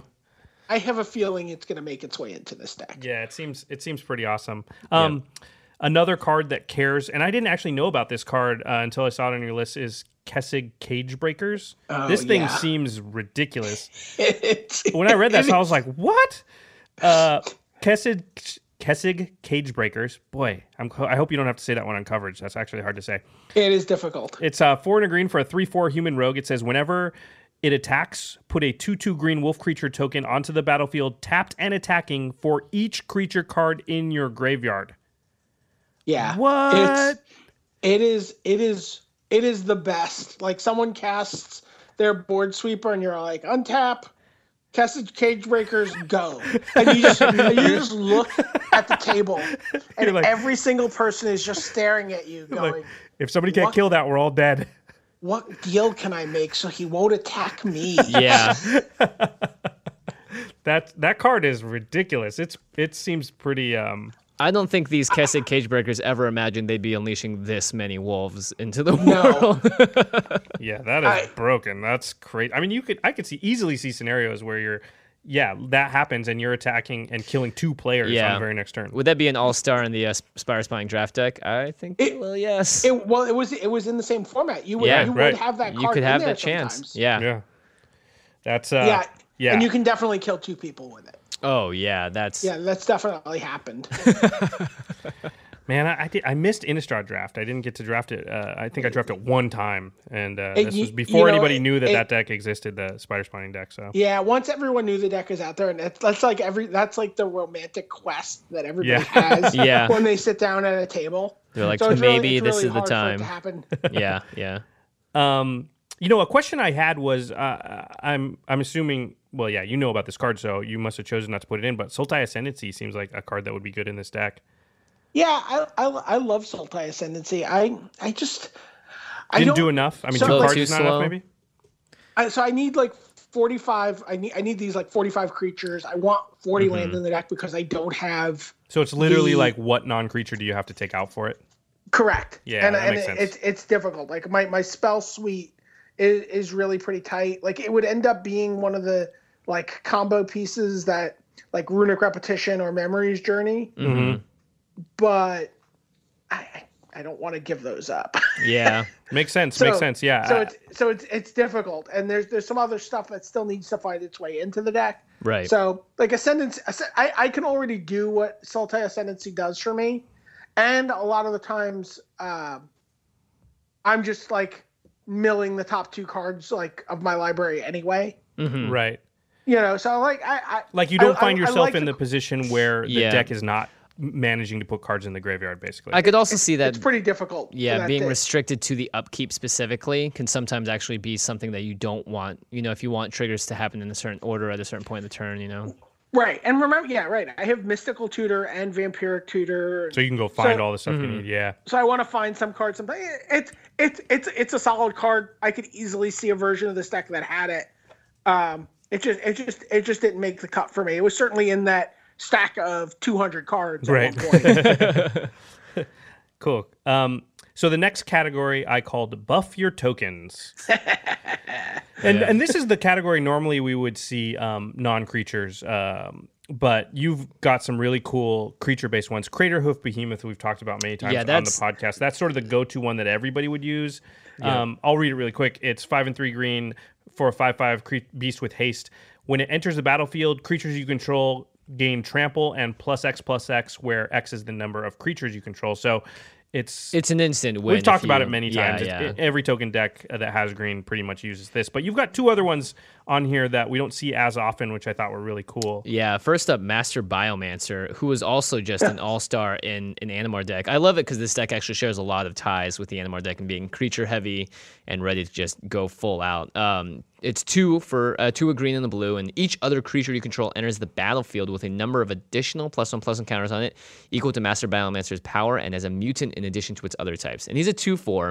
Uh, if you find a way to buff him, then each creature you know gets significantly larger when they come in. But when you're making thirty spiders and they're all plus two plus two, that oftentimes is quite enough. I, I I've I've definitely progenitor mimicked a master biomancer. Oh my and so that definitely gets out of hand because the next bi- master biomancer comes in as a four, six, And and then then, Right. the next one the, is, one after that. And oh, it's so on. exponential. That's right. Yeah, yeah. So Oh, it gets, that it is gets kind awesome. of crazy.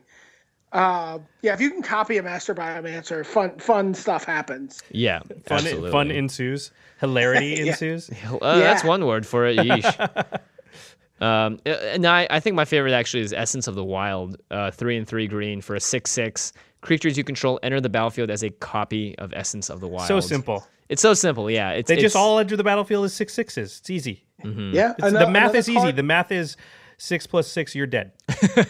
Yeah, it's a, it's another card that that actually comes out of that that draft format. Yep. Yep. and uh, you know you would do you know when you got to do that with your spider tokens you know when you get to cast 12 six sixes They're- with they're- your with it- your spider spawning that sounds like EDH, but you're actually talking about uh, draft. Yeah.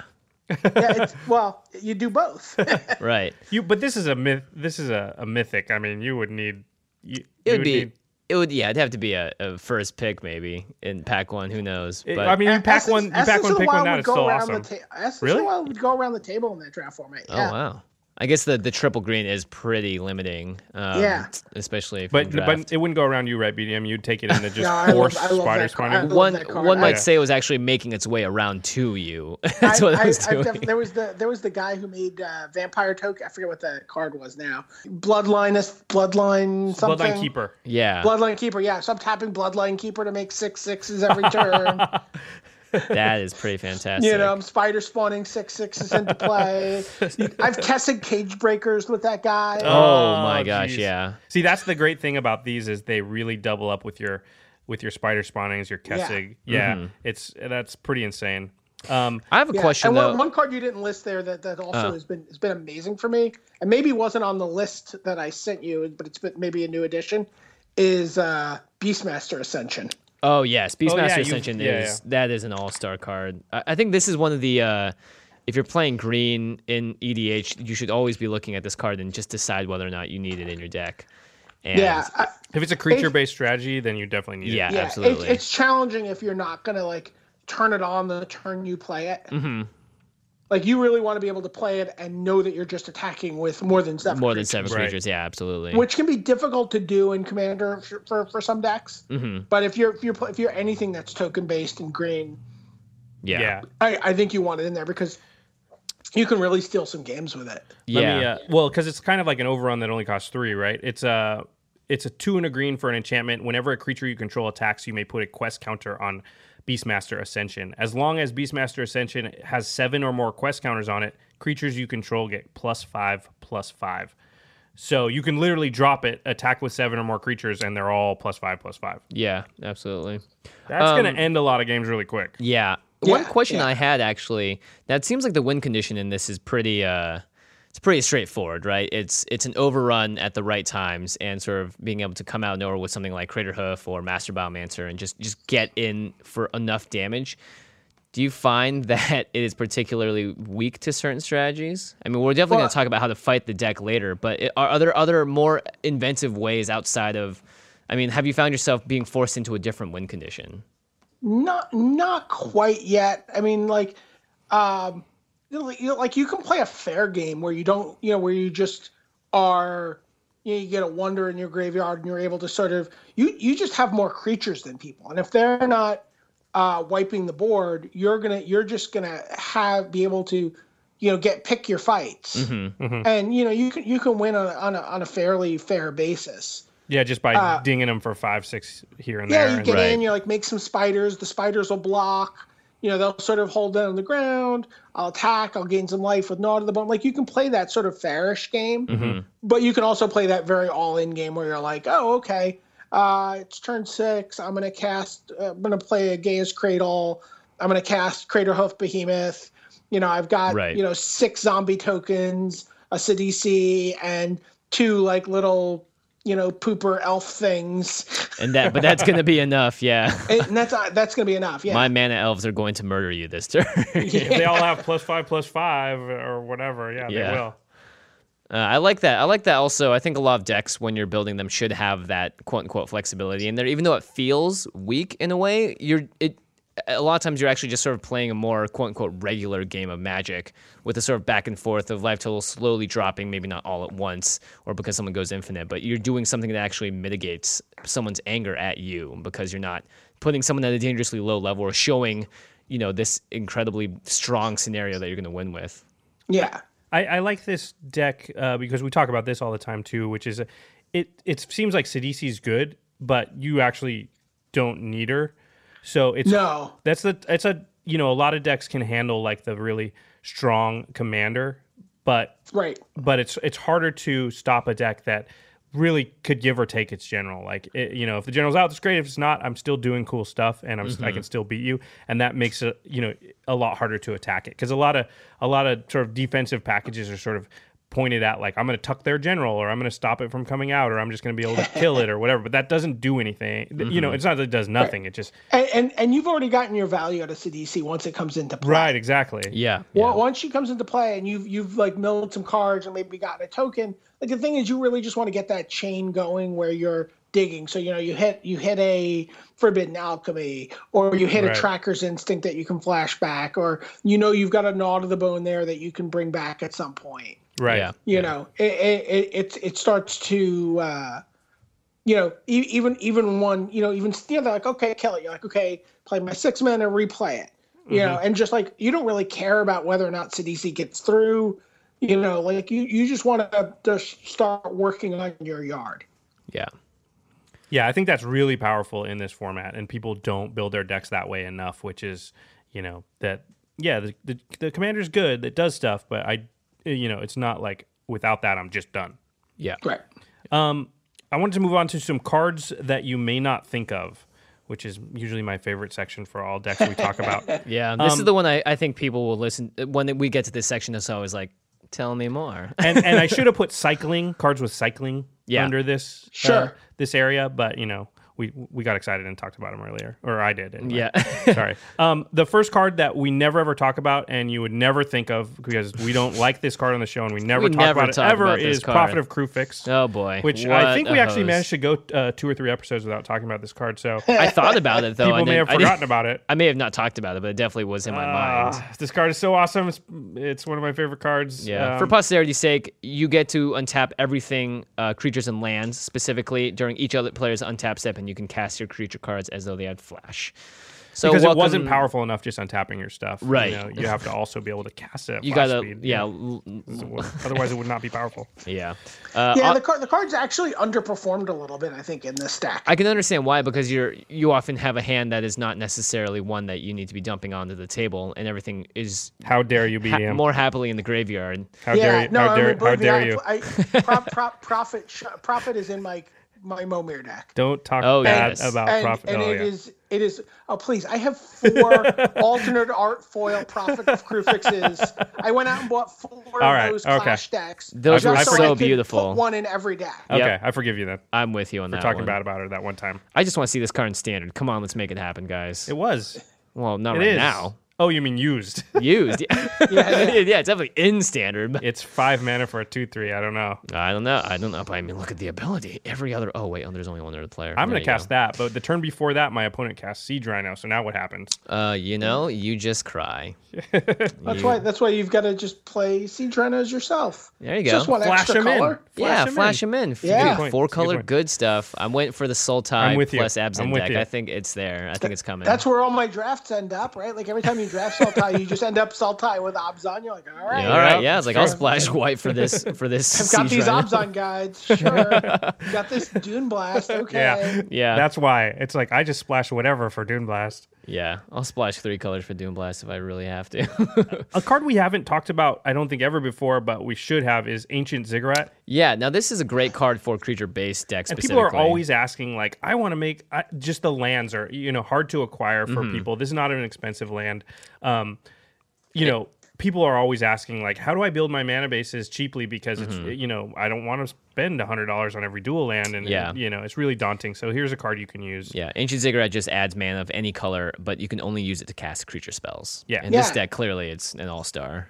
I mean, it can, it can be a difficult card to use in a lot of commander decks. But this one's But, half you know- creatures, so Right. Mm-hmm. Yeah. Yeah. Yeah. And and again, it's uh it's great if you really want to cast your commander um on turn On three or time, turn, yeah. you know, turn three, turn four, you know, you're like, I just want to be able to cast my commander and get my deck going. Yeah, Right. It's perfect because especially with those three color commanders, you know, you're just it's going to give you whatever mana you need. You're like, oh, I have this duel, I have this. Okay, I need Just need one one more, yeah. ancient ziggurat. Yeah, Yep. set until some jerk plays a blood moon. Yeah, well, Yeah, well, we don't. I'm looking talk right about at those Jimmy. jerks. I, I do have Magus of the Moon Jimmy, and Blood Moon. aka Josh. I do have both of them in my red deck. Just Yeah, I know you do. yeah, Uh, but I, Okay. I actively mull them away. I'm saying it. I do it. I do the the thing that you shouldn't do. See, I'm actually metaing him out right now. It's true. yeah, But trust me, that that card's not going anywhere, Josh.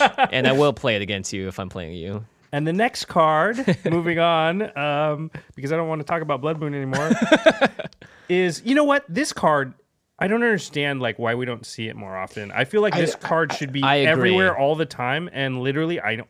I think I've seen one ever. Uh, progenitor mimic. Yeah. and you've talked I about love- it, BDM. Uh, yeah, I you- love this card. It does so much. And you- you know, it you can play it fair, right? You can just be like, "Oh, I'm just going to play this on my wood elves." Yeah. Right. Just you ramp, know, ramp, and ramp. just wood elves every turn. quote unquote fair.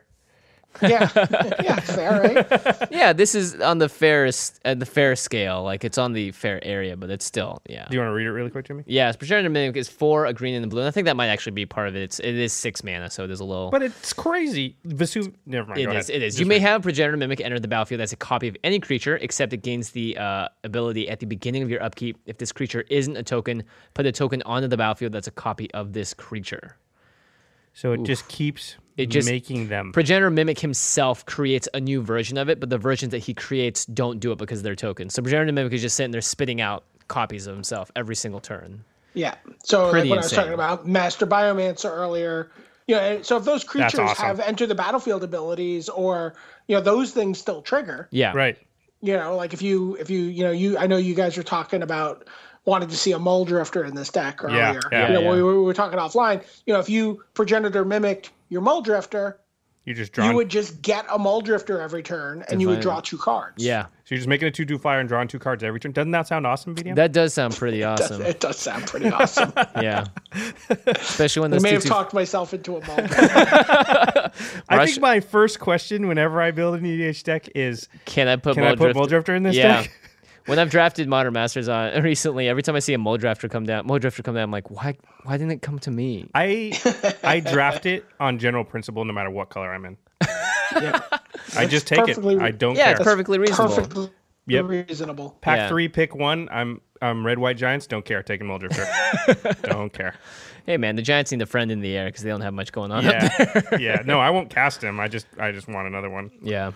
Uh, Josh, let's talk about some cards that you may not think of suggestions. Actually, this first one, Deadbridge Chant, uh, is interesting, and I actually I don't know if I necessarily agree with this one here. Yeah, I was just you know. I was It- just it- free, I I'm mean, just it's free. pretty I'm just freelancing. sweet. It for is. I, discussion. I mean, it is pretty sweet. It well, kind you of got has. you got to think about. Okay, go ahead, read it. Okay, Deborah Chant four, a green and a black for an enchantment. So that s- some small tick off it because of this deck is, is really aiming for creatures. But when it enters the battlefield, put the top ten cards of your library into your graveyard. So That's ding ding already ding ding ding ding ding ding. At the beginning of your upkeep, choose a card at random in your graveyard. If it's a creature card, put it onto the battlefield. Otherwise, put it into your hand. Otherwise, put it into your hand. That's Yes. Yeah, Yeah, that's insane. pretty awesome, actually. Yeah. Yes. It's first of all, it mills ten cards for you. So Yeah. you, It's true. you want that. Second of all, it just starts putting stuff directly onto the battlefield of its creature or into your hand if it's not. See, now I would totally run this if this deck had, for instance, th- three to four delve cards in there, so that you could have Oh, Desperate get rid Chance of the in and stuff be you like, don't all right, I don't, I don't need to have seven lands in here. I'll, I'll go down to one. why you do- know? Worth, worth noting that there's a treasure cruise in the deck. That's not on the list you A guys have foily looked one. at. A foily one. You I- told me about it. Yeah. I wanna I wanna foil treasure cruise at a draft while I was Nice. in, Ca- in Nice, and it went right in the deck. Oh, I don't yeah. know what Yeah. came out for it. I wasn't paying it's attention. an ans- it's in this deck. It's Just- actually just straight up ancestral recall. Yeah. like, it's not. It a really treasure is. code. Yeah, yeah, exactly. You, you Yeah, may have even and just it's taken so- CD it's sale so for it. You have no good idea. That I might be adding dig through time I would. I would, yeah. shortly. Yeah, and, and probably as a result because I I didn't know actually until recently that you can snapcaster mage and Oh, still Oh, Go and delve. Yeah. Because Yes, you're can still casting it delve, for the so- casting I cost. Still may be casting putting a it. snapcaster mage in the deck oh too. man. Yep, yep. Because I mean, you only have i- you know ten instants and sorceries in here, but being able to just put any of those back, especially if it is you know the one and only treasure cruise, it's pretty Yeah, amazing. yeah. Yeah, it's great. Uh, oh man, Snapcaster with yeah, do that. I'm in, I'm I'm on board for that. Um, okay, let's move on to some what I call quote unquote trap cards or cards people might think would go in a deck like this, and maybe we don't like so much. I love the second one on the list. I'm Yeah.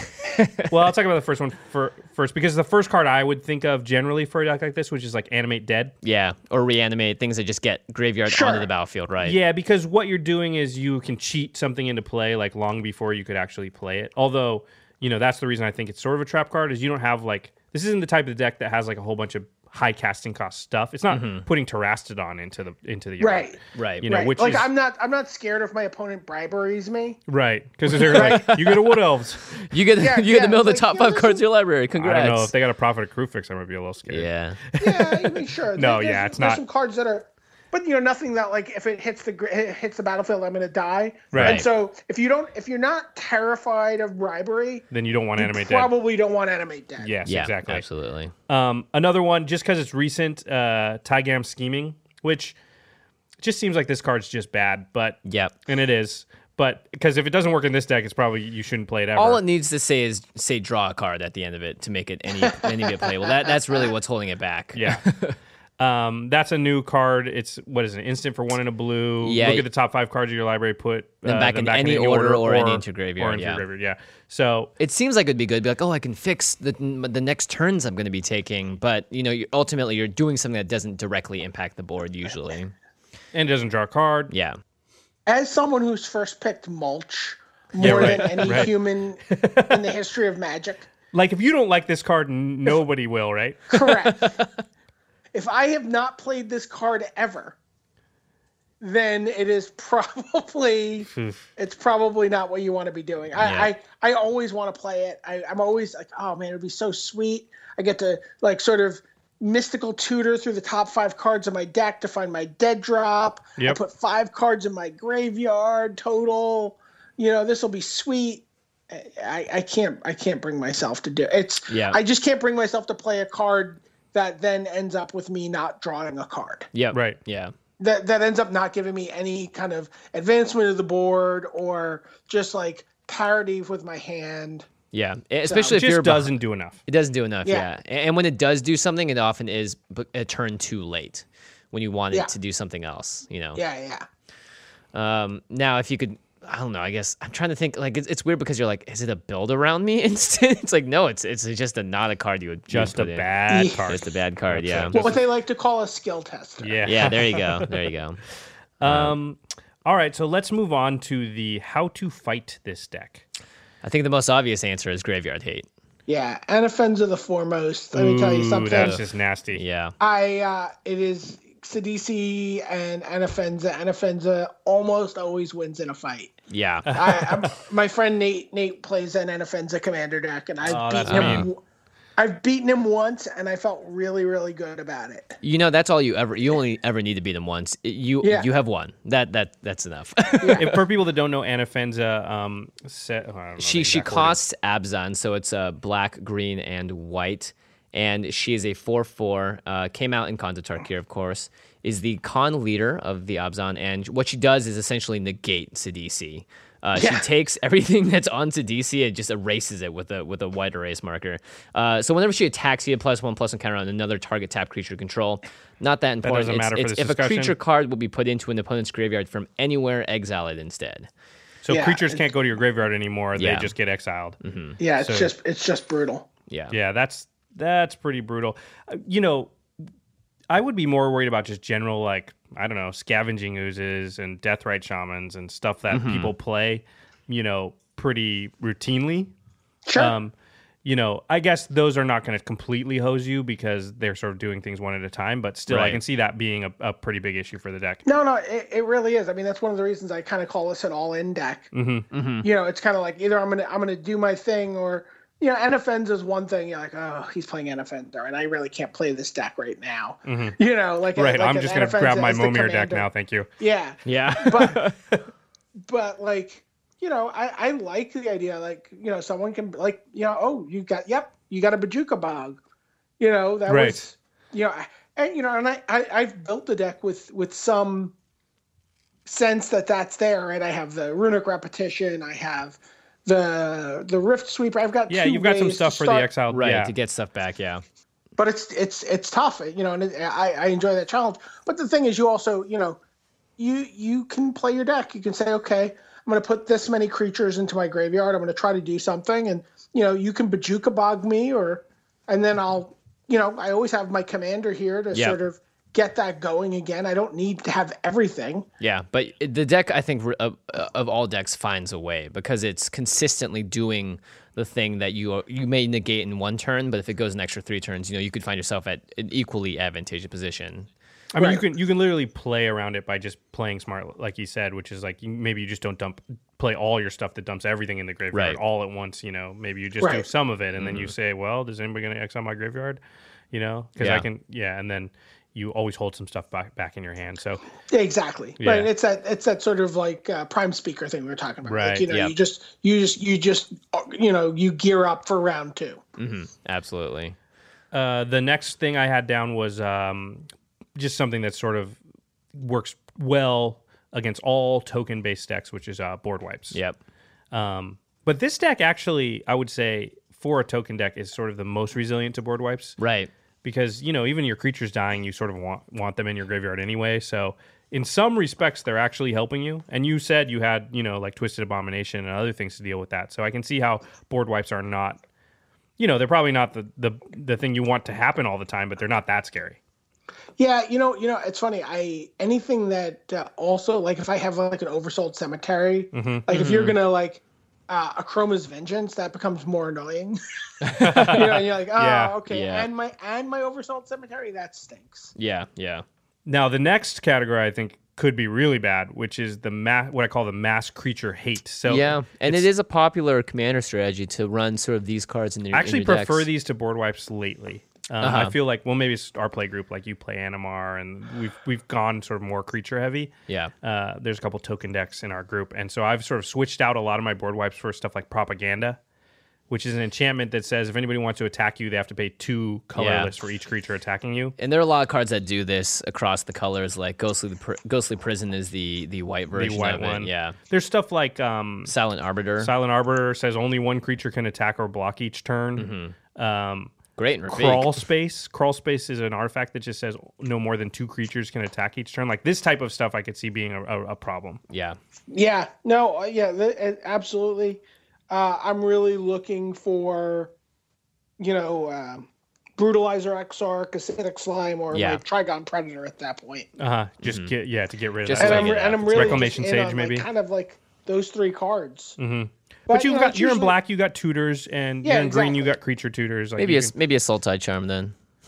well the great thing Yeah. is too when somebody's running a propaganda type strategy against you it's not actually stopping you from making those creatures right and Right. they feel really Right. safe and so what you do is you just build all your creatures and then you go boom kill that thing attack you kill you okay Yeah. Yeah, or or you- or you do something with Cradle, and you're like, all right, yeah, play my Crater Hoof Behemoth.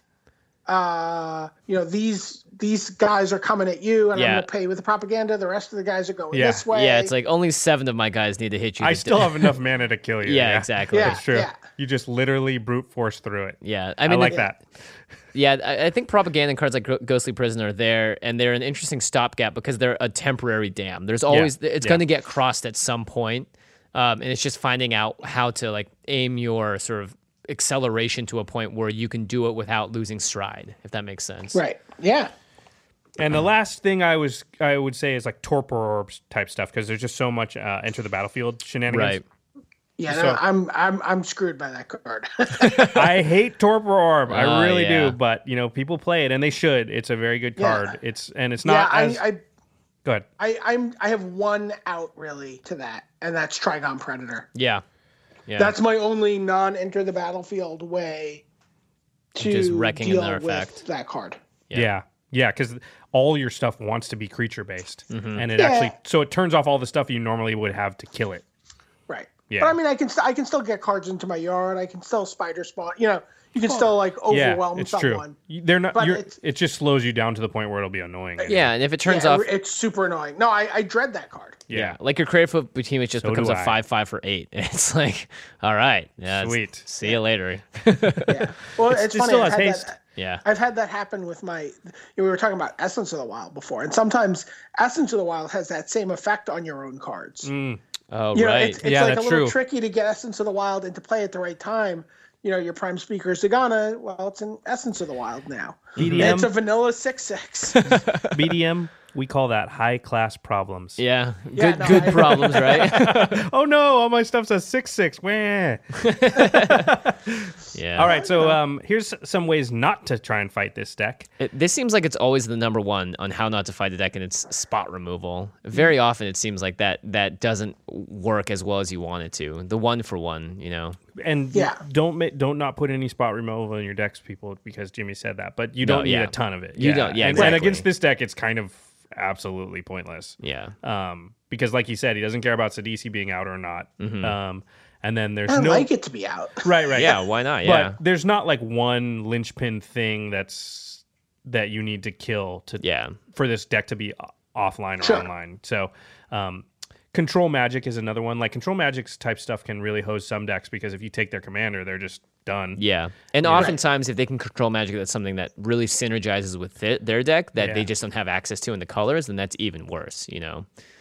Um, and then tuck effects, which are normally very good, and we usually put tuck into the other category of how to fight the deck for almost everything. But Mm-hmm. for this deck, I feel like tuck is just not that useful. Um, tucking Yeah. Sidisi in won't really slow down the deck too much. Like the you said, deck finds a way, and I think that's the resilient part about it. Is and that- also the deck it has a toolbox aspect to it where Mm-hmm. it's able to go find the answers it needs like you said it's it's got access to black and green which are really good at going to find you know whatever given card you need at that moment so i feel like tuck is just not going to work that great that good against it um all right and then so we always like to do the last section which is how to counter their counters or how to counter their disruption as it were and you talked about this earlier jimmy Go Yeah, ahead. Solving Your Phyrexia. It's just it, it is a card that works very well for token based strategies. Car- I mean, if you are really vulnerable to a board wipe, and this deck may not necessarily even need it because, like we said, board wipes aren't the end of the world for this deck. There's a lot of survivability past that, but you you need a way. You know, like sometimes, like in, in your case, like even if it's like s- a fog or something, Yeah. just that gives you that like constant mists. i which actually is- really like soul in this deck because it's good from your graveyard too yeah. I mean, that's that's a big one. I ki- I kind of want. I kind of want. I kind of. I've been thinking about uh, s- multiple souls. Uh, Oh, you know, I of think, I think, I Innistrad, think of- soul, Yeah. Innistrad could be really good. soul yeah. of Ravnica is sweet. Yeah. Soul of Innistrad super sweet in this deck. yeah, yeah, I agree. Soul, but New Phyrexia I think is probably the strongest because the one thing, the one you know, you're gonna have that instant where you make all your stuff, and if they have Faded Retribution, you know, Yeah, yeah. Save some mana up. Yeah. yeah, and this deck can make mana, and like I said, it's already dumping stuff into its graveyard, so you know, Yeah. Soul doesn't even need Mm-hmm. It's to be gonna- out there. yeah, it's gonna get In fact, a there. lot of times you'd rather it's in your graveyard because it actually costs ten mana to protect all your stuff, or is it eleven? If you're playing it from your hand, yeah, it's six and five. Yeah, but if it's in your Yeah. graveyard, it only costs five. So you'd almost rather it be in the graveyard because you don't care about having another creature. You're probably going to win anyway. Yeah. So and right. then and I think I I think I was talking about the idea of like adding Worldly Tutor to the deck. Yeah. Yeah. And then if you have like the the deranged assistant or a Milliken, which is another kind of yeah, like you just put it right into the like you know graveyard. your opponent can you know does something you can be like okay worldly tutor for soul of new phyrexia Stick it in the activate yard. my deranged assistant Dude, that's awesome. yeah. mill my soul of new phyrexia away Use and it. now activate and now use the ability yeah. Yep. It's also a thing where people will forget it's in there because you could mill it with Sidisi on turn th- four. Yeah. And then Sure. you know No one's turn keeping track eleven, of they're your like, graveyard "Oh as God, well I'll as save you are." myself with faded retribution," and you're like, believe "No, me people are always Yeah. asking they're like wait what's in your can you separate out your creatures and can your you fan it out for me?" Yeah. It's hard Yeah, though. yeah, if you're yeah. playing with five people, it's just gonna happen sometimes where they're oh just yeah like, yeah Yeah. absolutely I usually take the stance of I'm just not going to bother until it really affects me, and then hope I have an out.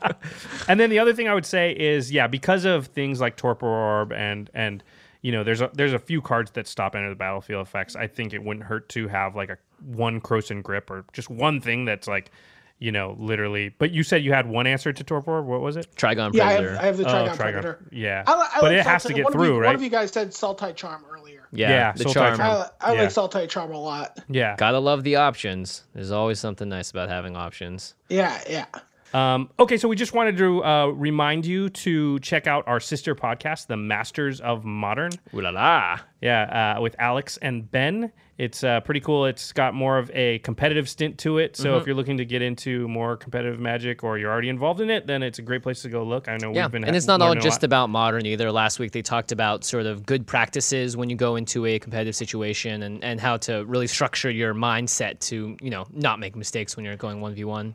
Can, So- can I interest you guys in a mo- in a modern hedron crab where you cast treasure cruise? You on can turn actually. two, It sounds tur- awesome. tur- turn two treasure cruise off of uh, a fetch land in hedron crab. Oh my gosh! Hey, would you like to go on that podcast and to tell them all about it? I'm sure they'd love yeah, it. that's I, amazing. I would, yeah, I would love to. Or you go turn two, you could turn one uh, mental note, turn two, you go hedron crab, break a fetch land for uh, a green land, and then cast a uh, And that- that- hooting mandrels. and Turn get two, Oh, back- Hooting Mandel. hooting mandrels for one mana, and then get back two venge vines. You know, that's Oh, my that's pretty goodness. good. That a sounds like pretty a good pretty turn, good. too. That sounds That's like a very pretty good turn yeah. too, guys. uh, Screw EDH. Let's go break modern with Heater on Crab. It sounds like BDM already broke modern. yeah, actually. there you go. Yeah. Um, hey, if you guys are listening to us, by the way, on iTunes, we'd love it if you guys would just go on there and toss up a review. Uh, it just helps the podcast get out into the world, and uh, we'll share, of course, our love with EDH with more people. Um, if, if you guys haven't even subscribed to iTunes, you should probably do that too. I figure that's where most people are getting the uh, podcast, is that or through the website. But if you uh, don't know, we also have videos. Um, if you go to rocketjump, rocketjump.com, uh, you can find the videos. You can actually see the cards while we talk about them. Uh, it makes it a lot easier. I mean, if you're in the car or something, obviously. Well, yeah. Don't, Don't watch videos watch while you're. Boy, thank you, Captain Obvious, Josh.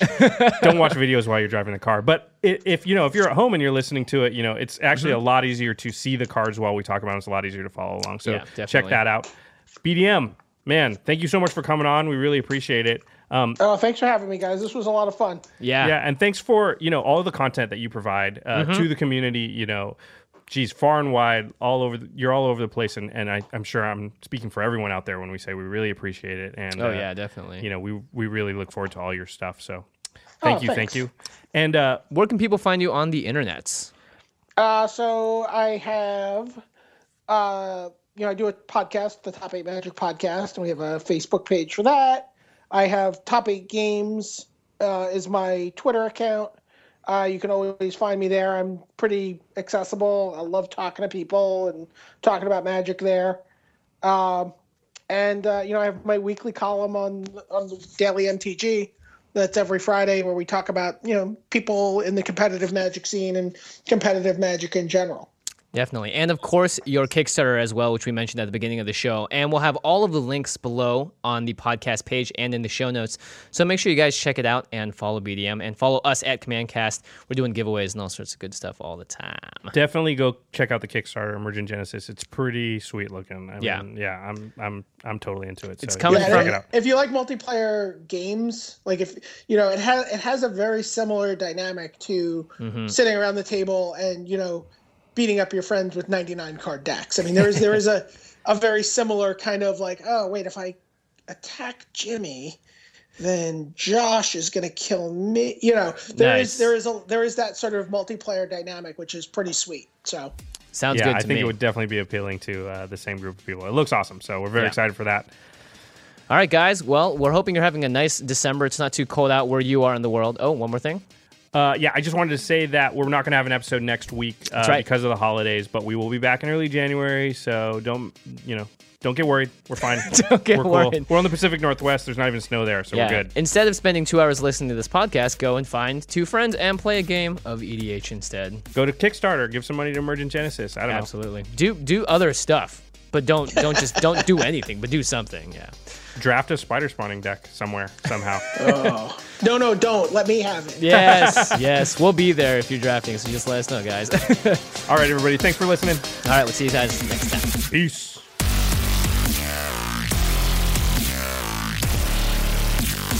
Thank you for your attention. For further inquiries, send an email to commandcast at rocketjump.com or ask us on Twitter at JF Wong and at Josh Lee Kwai.